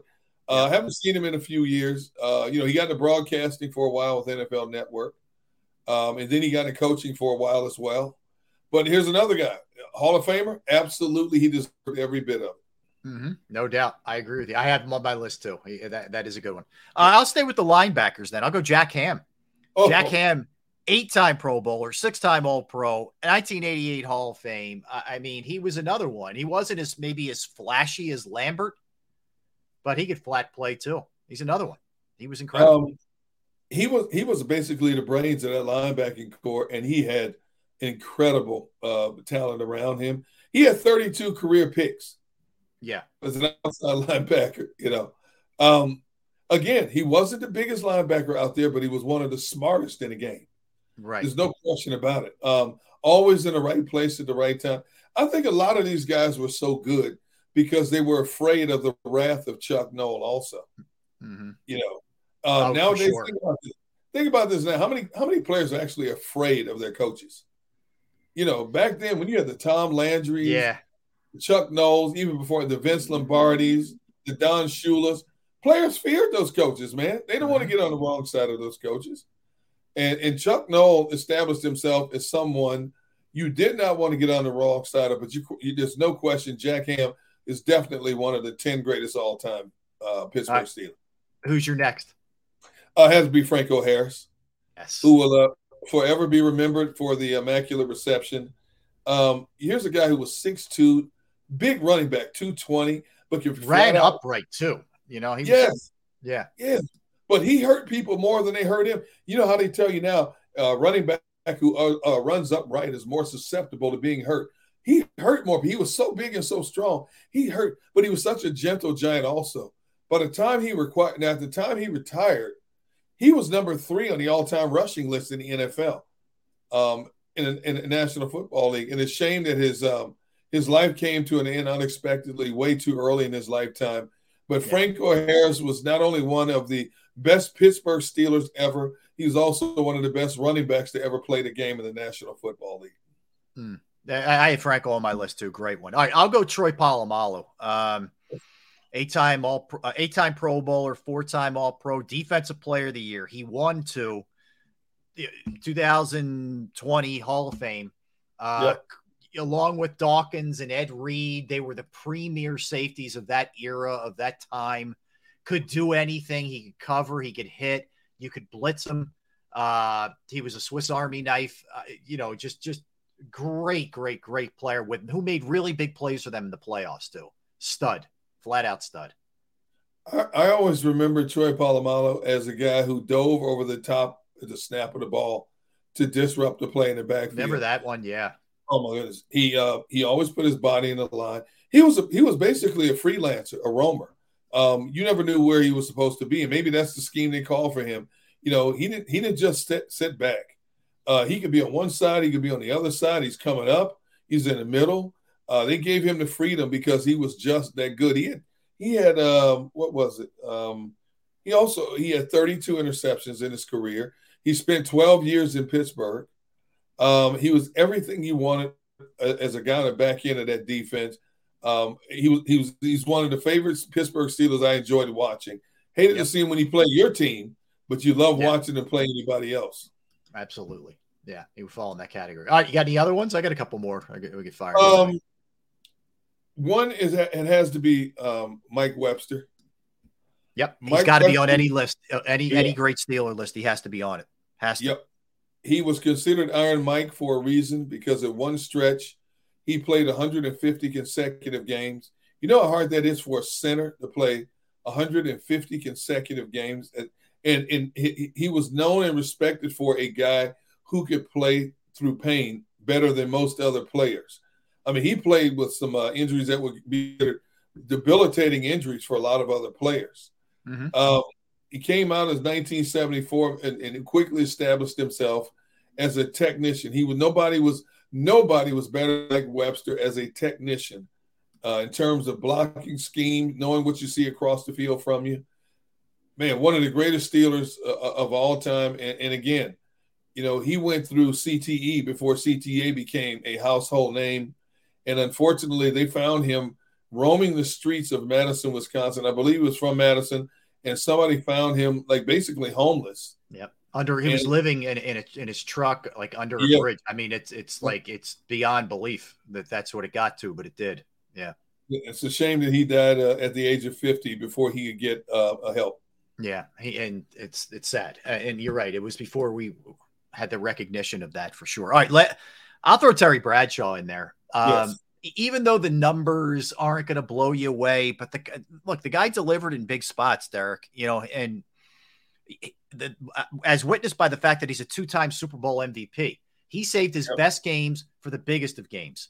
And yes, they ran the ball a lot, and Franco ran the ball, and Rocky Bleier, and all those guys, and they didn't throw a ton. But when he had to make big throws, think about some of those throws to Stallworth and yes. In you know against the Cowboys or the Rams in big Super Bowls. And Bradshaw always delivered in those kind of moments. So I think sometimes because he's such a good old boy, he doesn't get the love for what kind of player he was. But I think he deserves to be on a Steelers list in terms of the greatest. You know, early in his career, people people labeled him as dumb because yeah. it took it took him a while to to catch on to Chuck Noll's uh, scheme. Um, and Chuck Noll, and, and, and I've heard so many interviews where Bradshaw talked about how Chuck Noll rode him early in his career Yep. Uh, to the point where he didn't know if he wanted to play football anymore. Mm-hmm. A Hall of Famer, and he he's basically become a Hall of Famer in terms of pregame shows because you, you can't watch Fox's pregame show without waiting to hear what Terry Bradshaw had to say, as colorful as he is. You know, career wise, he threw, I believe it was, what was the number I saw? He threw three, he threw 212 touchdown passes and 210 interceptions. Wow, I didn't know that. His career completion percentage, 51.9. See, this is a guy who wouldn't be a starter now. No, no. He would have been a, a, a journeyman backup nowadays with those kind of numbers. That's crazy. But because he was surrounded by so much talent and he could deliver in big moments, uh, is why he, he he has the legacy that he has with the, with the Pittsburgh Steelers. I mean, wow. he, he, led them to four Super Bowls, but basically, I mean, think about the dude played Lynn Swann, John Stallworth, all that uh, Hall of Fame talent on defense, Hall of Fame running back behind you. How could you fail?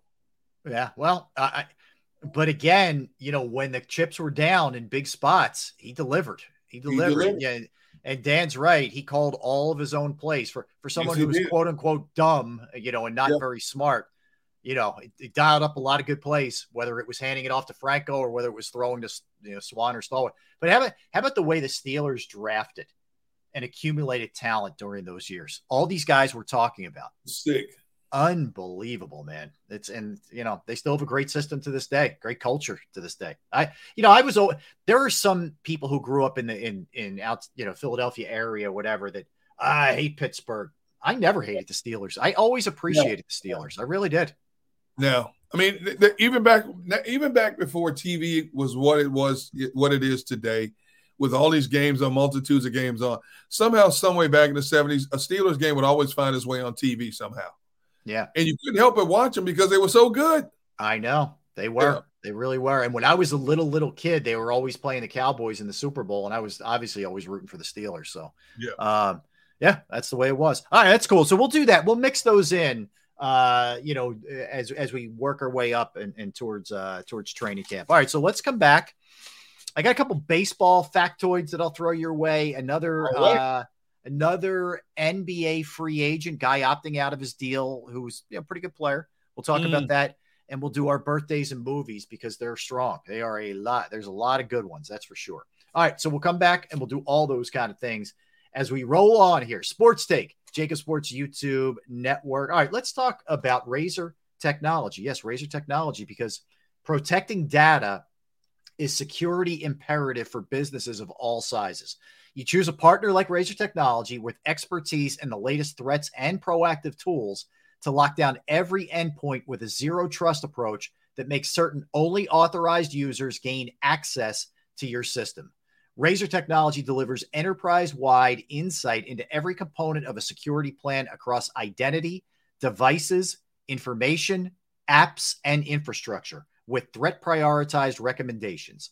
They design, deploy, manage, and monitor security solutions that enable modern business to safely communicate, collaborate, and thrive in the modern marketplace, whether they're working in person or remotely, on internal infrastructure or in the cloud and in every possible hybrid arrangement. Choose Razor Technology to protect your digital assets, establish an organization wide security posture, enforce safe practices for identity and access management, and secure hybrid and remote workforces. Call Razor Technology today at 866 797 3282. 866 797 3282. Or visit them online at razor-tech.com. That's razor-tech.com. Do you stream on a Roku, Fire Stick, Google TV, or Apple TV? Now you can watch 6ABC 24 7 with the 6ABC Philadelphia streaming app. In the big story on Action News. Search 6ABC Philadelphia and start streaming today. Go to get your game on. Go for the beers. Go for the cheers. Go for the hit and the hits. Go for the stakes and the stakes. Go to get your parlay on. Go to get your party on. Go for the scene. Go for the screens. Go for the gallery. Go for the win. Go to Ocean. Visit theoceanac.com to plan your visit. The greatest fans on earth. It's a bold statement, but would you expect anything less from Philadelphia? 58 years of heartache creates a toughness, a grit, a resolve not found in most. Sure, our prayers were answered, but now that we've had a taste, we're looking for more. Pondley Hockey, official partner of the Philadelphia Eagles.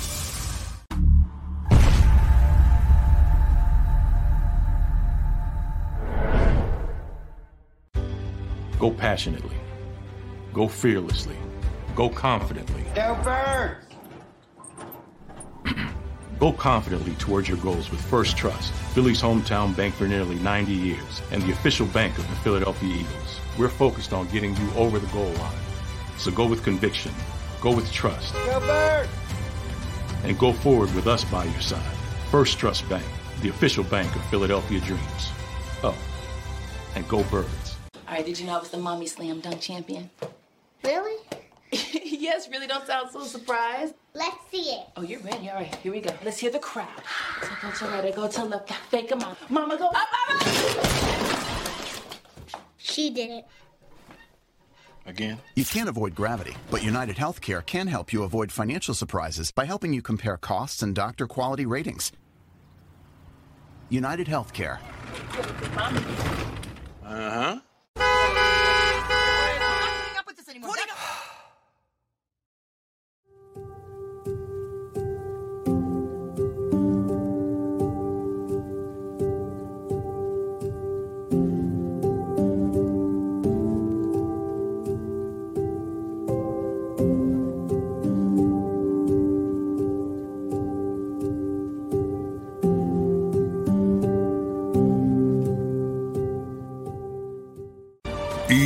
G L E S.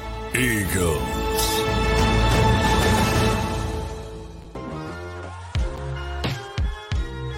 All right, thanks for hanging out with us, friends. We are Sports Take, JAKIB Sports YouTube Network. Rob Ellis, Derrick Gunn, hanging out with you on this Tuesday. You okay? What, do we, Hello we there, making a can- were you making a candy run or a treat run? What were you doing? No, no, I had to go uh, put one of the dogs back in the crate.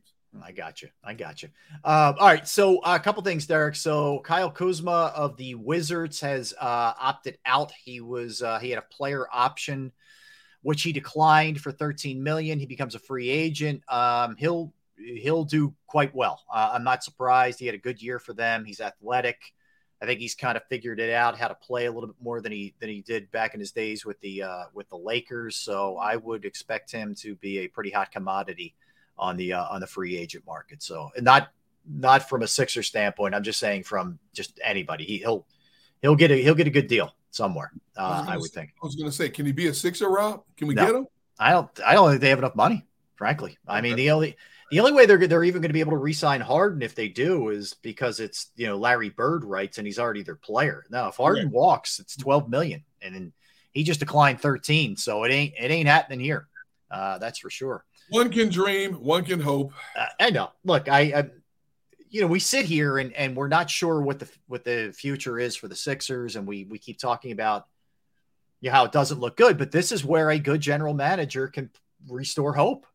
You know, can restore hope with a group if you make the right kind of moves. I don't know that he's got it in him, but you know, we'll see. We'll see if he's able to do something.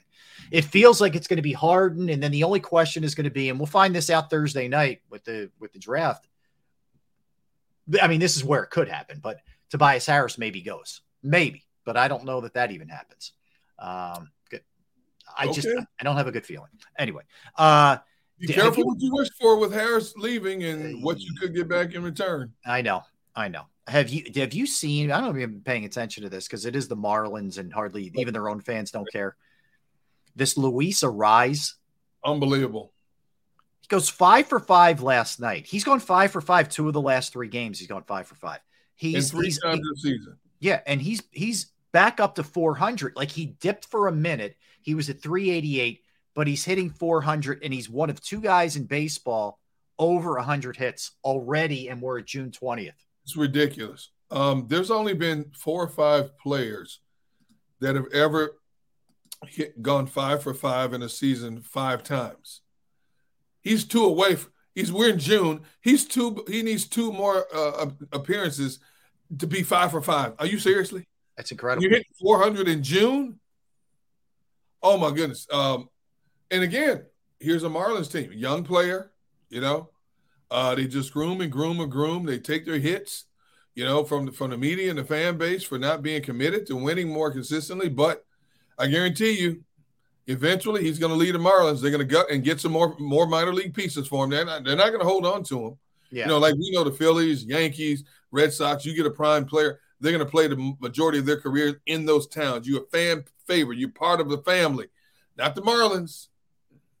You know, but but that's an incredible feat to say the least. It really is. It, it- and if you watch this guy, he is just a machine. And and the thing is, I, I'm still trying to figure this out. And I know they they got some pitching in return, uh, did the twins, but like I, I started really digging into a to Arraez a little bit in his career numbers. Like Derrick, he's done this his whole career. So uh, just to give you an example, um, we're going to pull it up right now because I was looking at it a little bit earlier.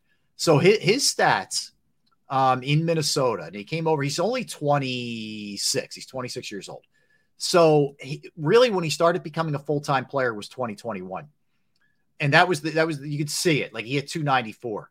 Um, the next year he hit 316, and now he's hitting 400. Actually, he got 112 at bats in 2020, and he hit 321 in not in in yeah in 92 games in in, in 2019 he hit 334 this guy it just straight straight straight up hits he's just a really good hitter Where'd they get this kid from? The twins he came over from the twins in a trade he he's out of venezuela uh second baseman but he yeah he's he's one of the reasons why the marlins have played as well as they played is is Twins, twins gave up on him. That's why I the know. Twins stink. yeah They don't know talent. yeah i hear you Oh i my hear goodness. you um so he yeah he's off to a to a great season that's for sure we'll see if he's able to uh to keep that going um so a couple other things let's uh, well let let's do this let's go movies birthdays and movies and then i'll, I'll swing it back to a couple other things that we haven't gotten to yet today Well, that's early. uh, yeah, well, I got a I got a couple other things I want to hit you with too before we get out of here. But I don't want to cheat the movies because the movies are so good and there's so many of them. Okay, Dude, the birthdays are ridiculous. yeah, they are. This is a this is a wealth of uh, riches here today uh, that we have. It's not even May. I'm shocked. How'd I know you're going to work that in? Um, all right, so let's start with this. Uh, let's go birthdays. Nicole Kidman. Uh, Kidman is 56 years old today. Strong. Yes, very very strong hold up. Got a boy. Uh, Lionel Richie. Lionel Richie, 74 uh, years young today. Is Lionel Richie still doing it? Still on American Idol and doing a bunch of other stuff. Um, Len Dawson. Len. Dawson, the former chief, is 30. He passed away, sadly. He's 30, he was born on this day, 1935. But not only was he a great player and a Super Bowl winner, he was a phenomenal uh, analyst inside the NFL with HBO before there were a ton of those kind of shows. He and Nick Buoniconti, I love those two on that show. I thought I it was a good show. Yeah. I did too. And they debuted in the early 70s. Yeah, early 70s on HBO. And people are like, what is this? It caught on real quick. You Mm-hmm. know. And look how look how long it's run since then. Yeah, I think I, I can't remember if it's still on or not, but I they, it ran up until pretty recently. If it's still if it's done at this point, but Right. they had a great run. They really did. They had an awesome run. Uh, beyond that, Audie Murphy, the former war hero turned war actor, uh, was born on this day in 1925. He was a guy who who was the real deal, not just who acted it in movies. He did it on the battlefields. He was that guy. Do you know he's he's one of the most highly decorated uh, soldiers in World War II history? Yeah, he's he's known for single-handedly holding off a regiment of German soldiers by himself for an hour before he led a counterattack without bullets, and he was injured. Yeah, a bayonet. I think that was uh, nothing Yeah. more than the, the guy was he he was fearless. Yes, he, he was. This guy had balls the size of you know. Uh, I mean, just incredible what this guy was all about. So if you're not familiar with him, you should read up on him. He is he's something, man. He was a hero. He was a hero in every sense. He No really question. was. Okay. Um, couple other uh, birthdays here. John Goodman, excellent Yeah. actor in his own right. Uh, he is 71 years old today. You John know, you, know, you know his backstory, right? He was an alcoholic for a long time. Right. And, you know, kudos to him. He's been clean since 2007. Mhm. Uh, but yeah, he had a real bad alcohol problem. And if you see him recently in, in, in pictures and stuff, he's lost a lot of weight. Tons. He almost looks too skinny. Like, Yes. like, yeah, Yeah. you think something's going on, but you're right. Yeah, he, he stopped drinking and then and then he re- he's really into his fitness now. Like good for him at this you know stage of his life. He's yeah doing a lot of good things. Uh, Errol Flynn, the old actor, I think he's Australian. Uh, One of the great- 1909. One of the greatest romantic actors of all time. Every role he did was had romantic actor. Uh, one of the great Errol Flynn. Yes. I That, was his, one of his specialties. Yeah, Yes, yeah.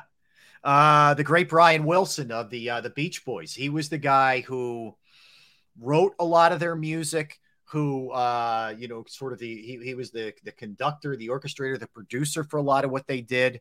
Uh, he was eh, the arranger. He was brilliant. He he's a troubled guy uh, in his own right. He's had some some mental health issues, but brilliant, brilliant nonetheless. Brilliant. Uh, so he is 70 or 81, 81 today. Uh, John Mahoney, who I thought was great in everything that he did. He was in Frasier. He was in uh, Eight Men Out. Yep. Uh, he, you know, passed away a couple years back, but very, very funny, quirky kind of guy. He played off of anybody, whatever role he was in, he was good. You know, he gave up a career. He was a medical journalist. He gave up a medical uh, journalism career in his late 30s to pursue acting and turned out to be the right decision. He's had great comedy roles as Martin Crane and Frasier and great drama roles also. Yep. No, he was versatile. He was. I didn't know the uh the, the backstory there, but that's Yeah. cool. That's very cool. Uh, Martin Landau, the actor, was born on this day, 1928. Uh, Tika Sumpter, uh, actress, uh, 43 years old today. Uh, Josh Lucas, actor, uh, been in a lot of different things, uh, Yep. including Sweet Home Alabama. He's 52. Now, if I say this name, Christopher Mintz Place, you're like, who's that guy? He's 34 today. He was he was McLovin uh, in in Superbad. he had the Oh. fake ID. Yes. Uh, the director Robert Rodriguez is 55 years old today.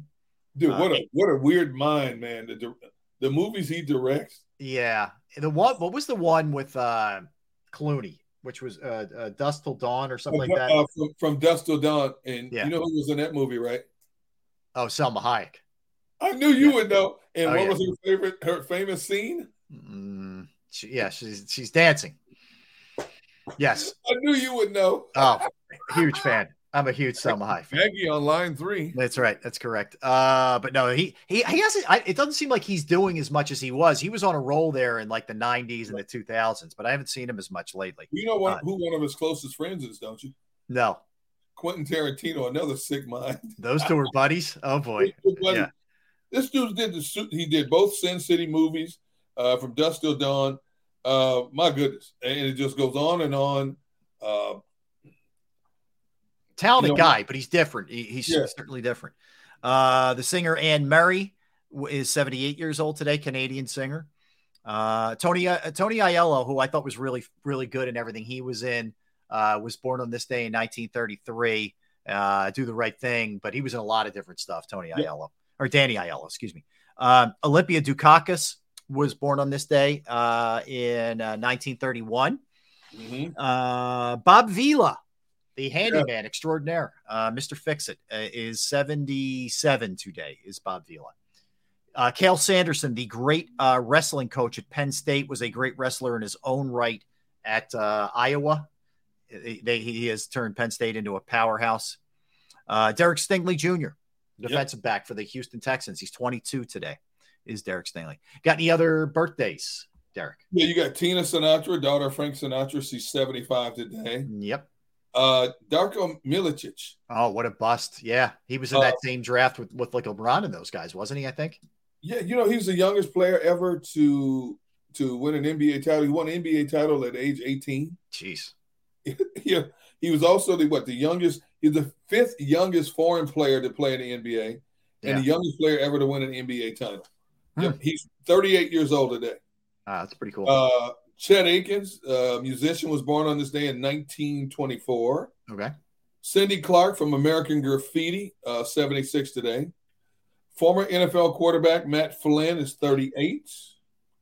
Uh, James Tolkan, who was in all three of all of the Back to the Future movies, a funny actor. Okay. 92, still with us, 92 today. Good for him. Remember the wrestler Koko B. Ware? Oh, yeah. Great name. One of the all time names. 66 today. 66 today. Yep. Wow. Uh, Leonard Williams, uh, Giants defensive end, is 29 today. Mm-hmm. Uh, LaVar Arrington, former great linebacker with Washington. I covered him in high school in Pittsburgh. He played for North Hills High School. As a freshman, he ran for over a thousand yards in high school. If you know Pittsburgh football, Pittsburgh football is legit. That's something. Yeah, and he played linebacker and ran and a running back and ran for a thousand yards as a mm. freshman. Um, Darren Sproles is 40 years old today. Oh wow. What a uh, career. What a career. Oh, of someone you talk about a career, someone you can definitely identify with. Herb Magee, 80, 82 years old today. Hmm. You know, look how long and uh, how long he coached in the Philadelphia area. Yeah, textile. Then it became Philadelphia University, then Jefferson yes. University. But yeah, he was he was there from his he played there and then he coached there for yeah. for more than 50 years. Incredible. 50, he was he was co- he was a coach for 54 years. Yeah, amazing, truly uh, amazing. And finally, uh, Terrelle Pryor, quarterback at Ohio State from Jeannette, PA, which is right outside of Pittsburgh. Uh, didn't pan out greatly in the NFL, but uh, he is 34 today. Okay, all right, good ones. Good, uh, like I said, we good good birthdays, but I think maybe better movies. Okay, so let's do it. Uh, right. Jaws, 1975. Oh, changed how I get in the water, dude. I'm telling you right now how everybody got in the water and really was the first summer blockbuster. It was yes. released, you know, and be just blew up and they they timed it for the summer because we know the whole movie revolved around the summertime and the beach and you know the shark and you know all that good stuff. But uh I mean, one of those that it was on Saturday, as a matter of fact. It was on Saturday, and if you're flipping around, you stop. You, you just you just it doesn't matter what the moment. I'll still watch it. The same thing, and a very young Spielberg directing that. He was he was a yes. very young man at that point. Uh, all right, so Jaws 75. Chinatown with Jack Nicholson from 1974 mm. is a great, great movie. Uh, yeah. That probably doesn't get the recognition that it deserves, but that's a that's a great one. It is a great one. Um, the Blues Brothers, Dan Aykroyd and John Belushi, 1980. Right. Carrie Fisher also in that movie. Uh, John Candy in that movie, 1980. Karate Kid 2, Yep. This was the sequel, the follow up after the blockbuster in 84 or 86, it came out. Uh, I think they ended up making three of them. I'm pretty sure that was the second one. Yep. Uh, the Hulk in 2003. Now, there are a couple different versions of it, but that was the 03 version of the Hulk, which was good. Jersey Boys, uh, very good movie. Frankie Valli and and, and that crew, uh, you know, sort of a mixing real life with mm-hmm. uh, with, with fiction. But uh, yeah, 2014. Blue Lagoon, uh, Brooke Shields in 1980, I believe. Uh, a very young Brooke Shields. Yeah, kind of, kind of weird, kind of, kind of weird. Uh, uh, Bad Teacher with uh, Cameron Diaz in 2011. That movie is funny. It is very. She's very funny in it. She is very funny in it. Uh, Batman and Robin part yep. of the Batman's, you know, sequels here or, or, different versions of them. 1997. Speaking of 1997, My Best Friend's Wedding with Julia yep. Roberts, which was funny, funny movie. Um, and that's all the movies I have. What do you, what else do you have? Uh, I have Get Smart 2008. Okay. Uh, you have Independence Day uh, with Will Smith. Uh, Will Smith, the second part, Resurgence. Oh, uh, right. Uh, no, I don't think. No, I don't think Will Smith was in the sequel. Was yeah, I don't think he did it. I, I remember the sequel, but I don't think he agreed. Yeah, he wasn't in on it. I don't right. think. That one Yeah. came out in 2016. Yep, And Hollow Man Part Two, 2006, came out.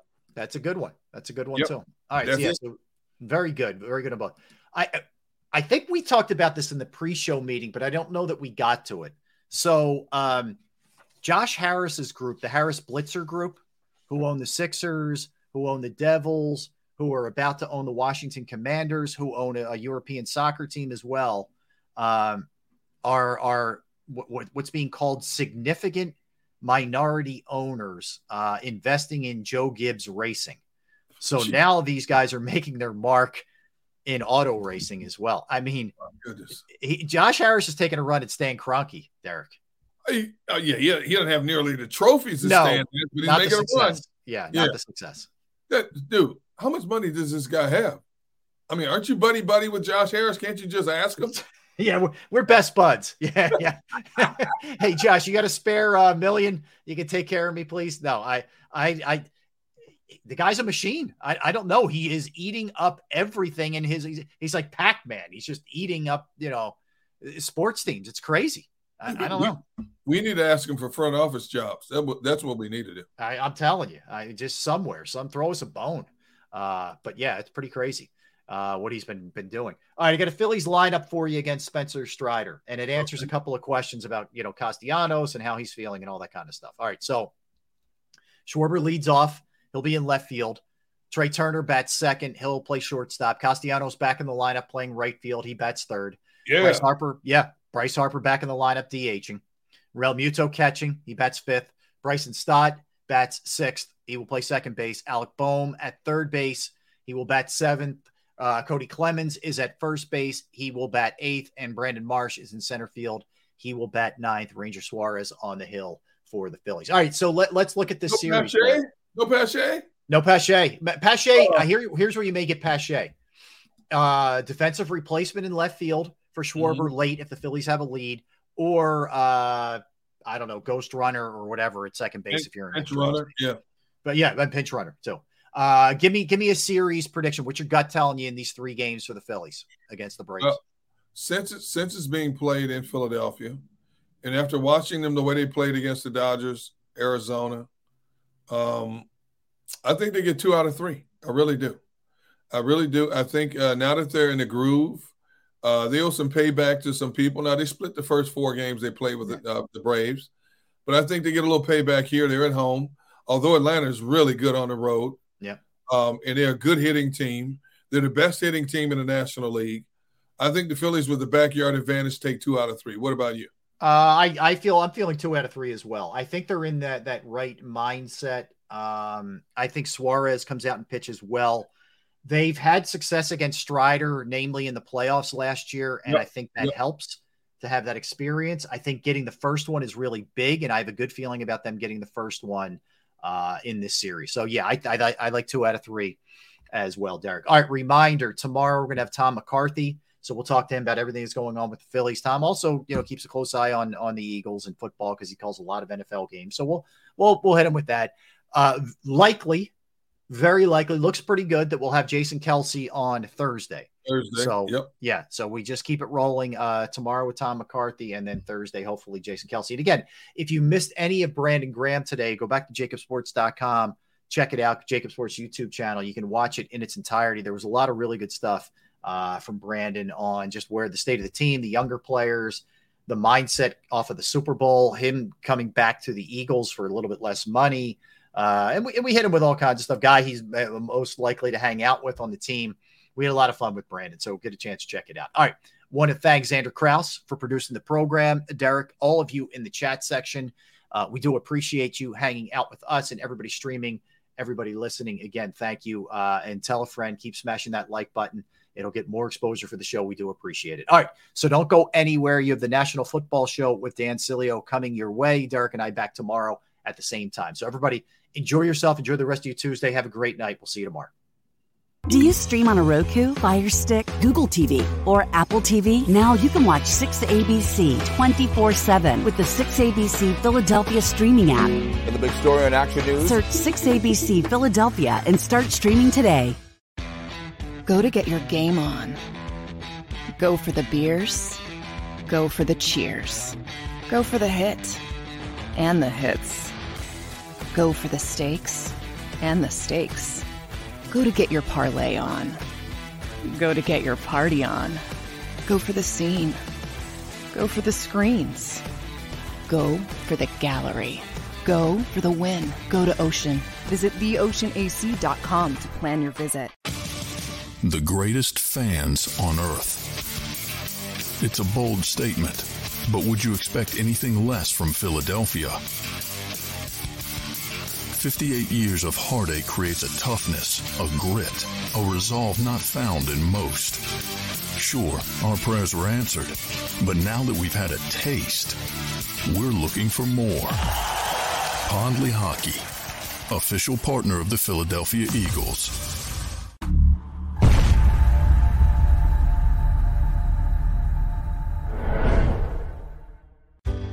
Go passionately.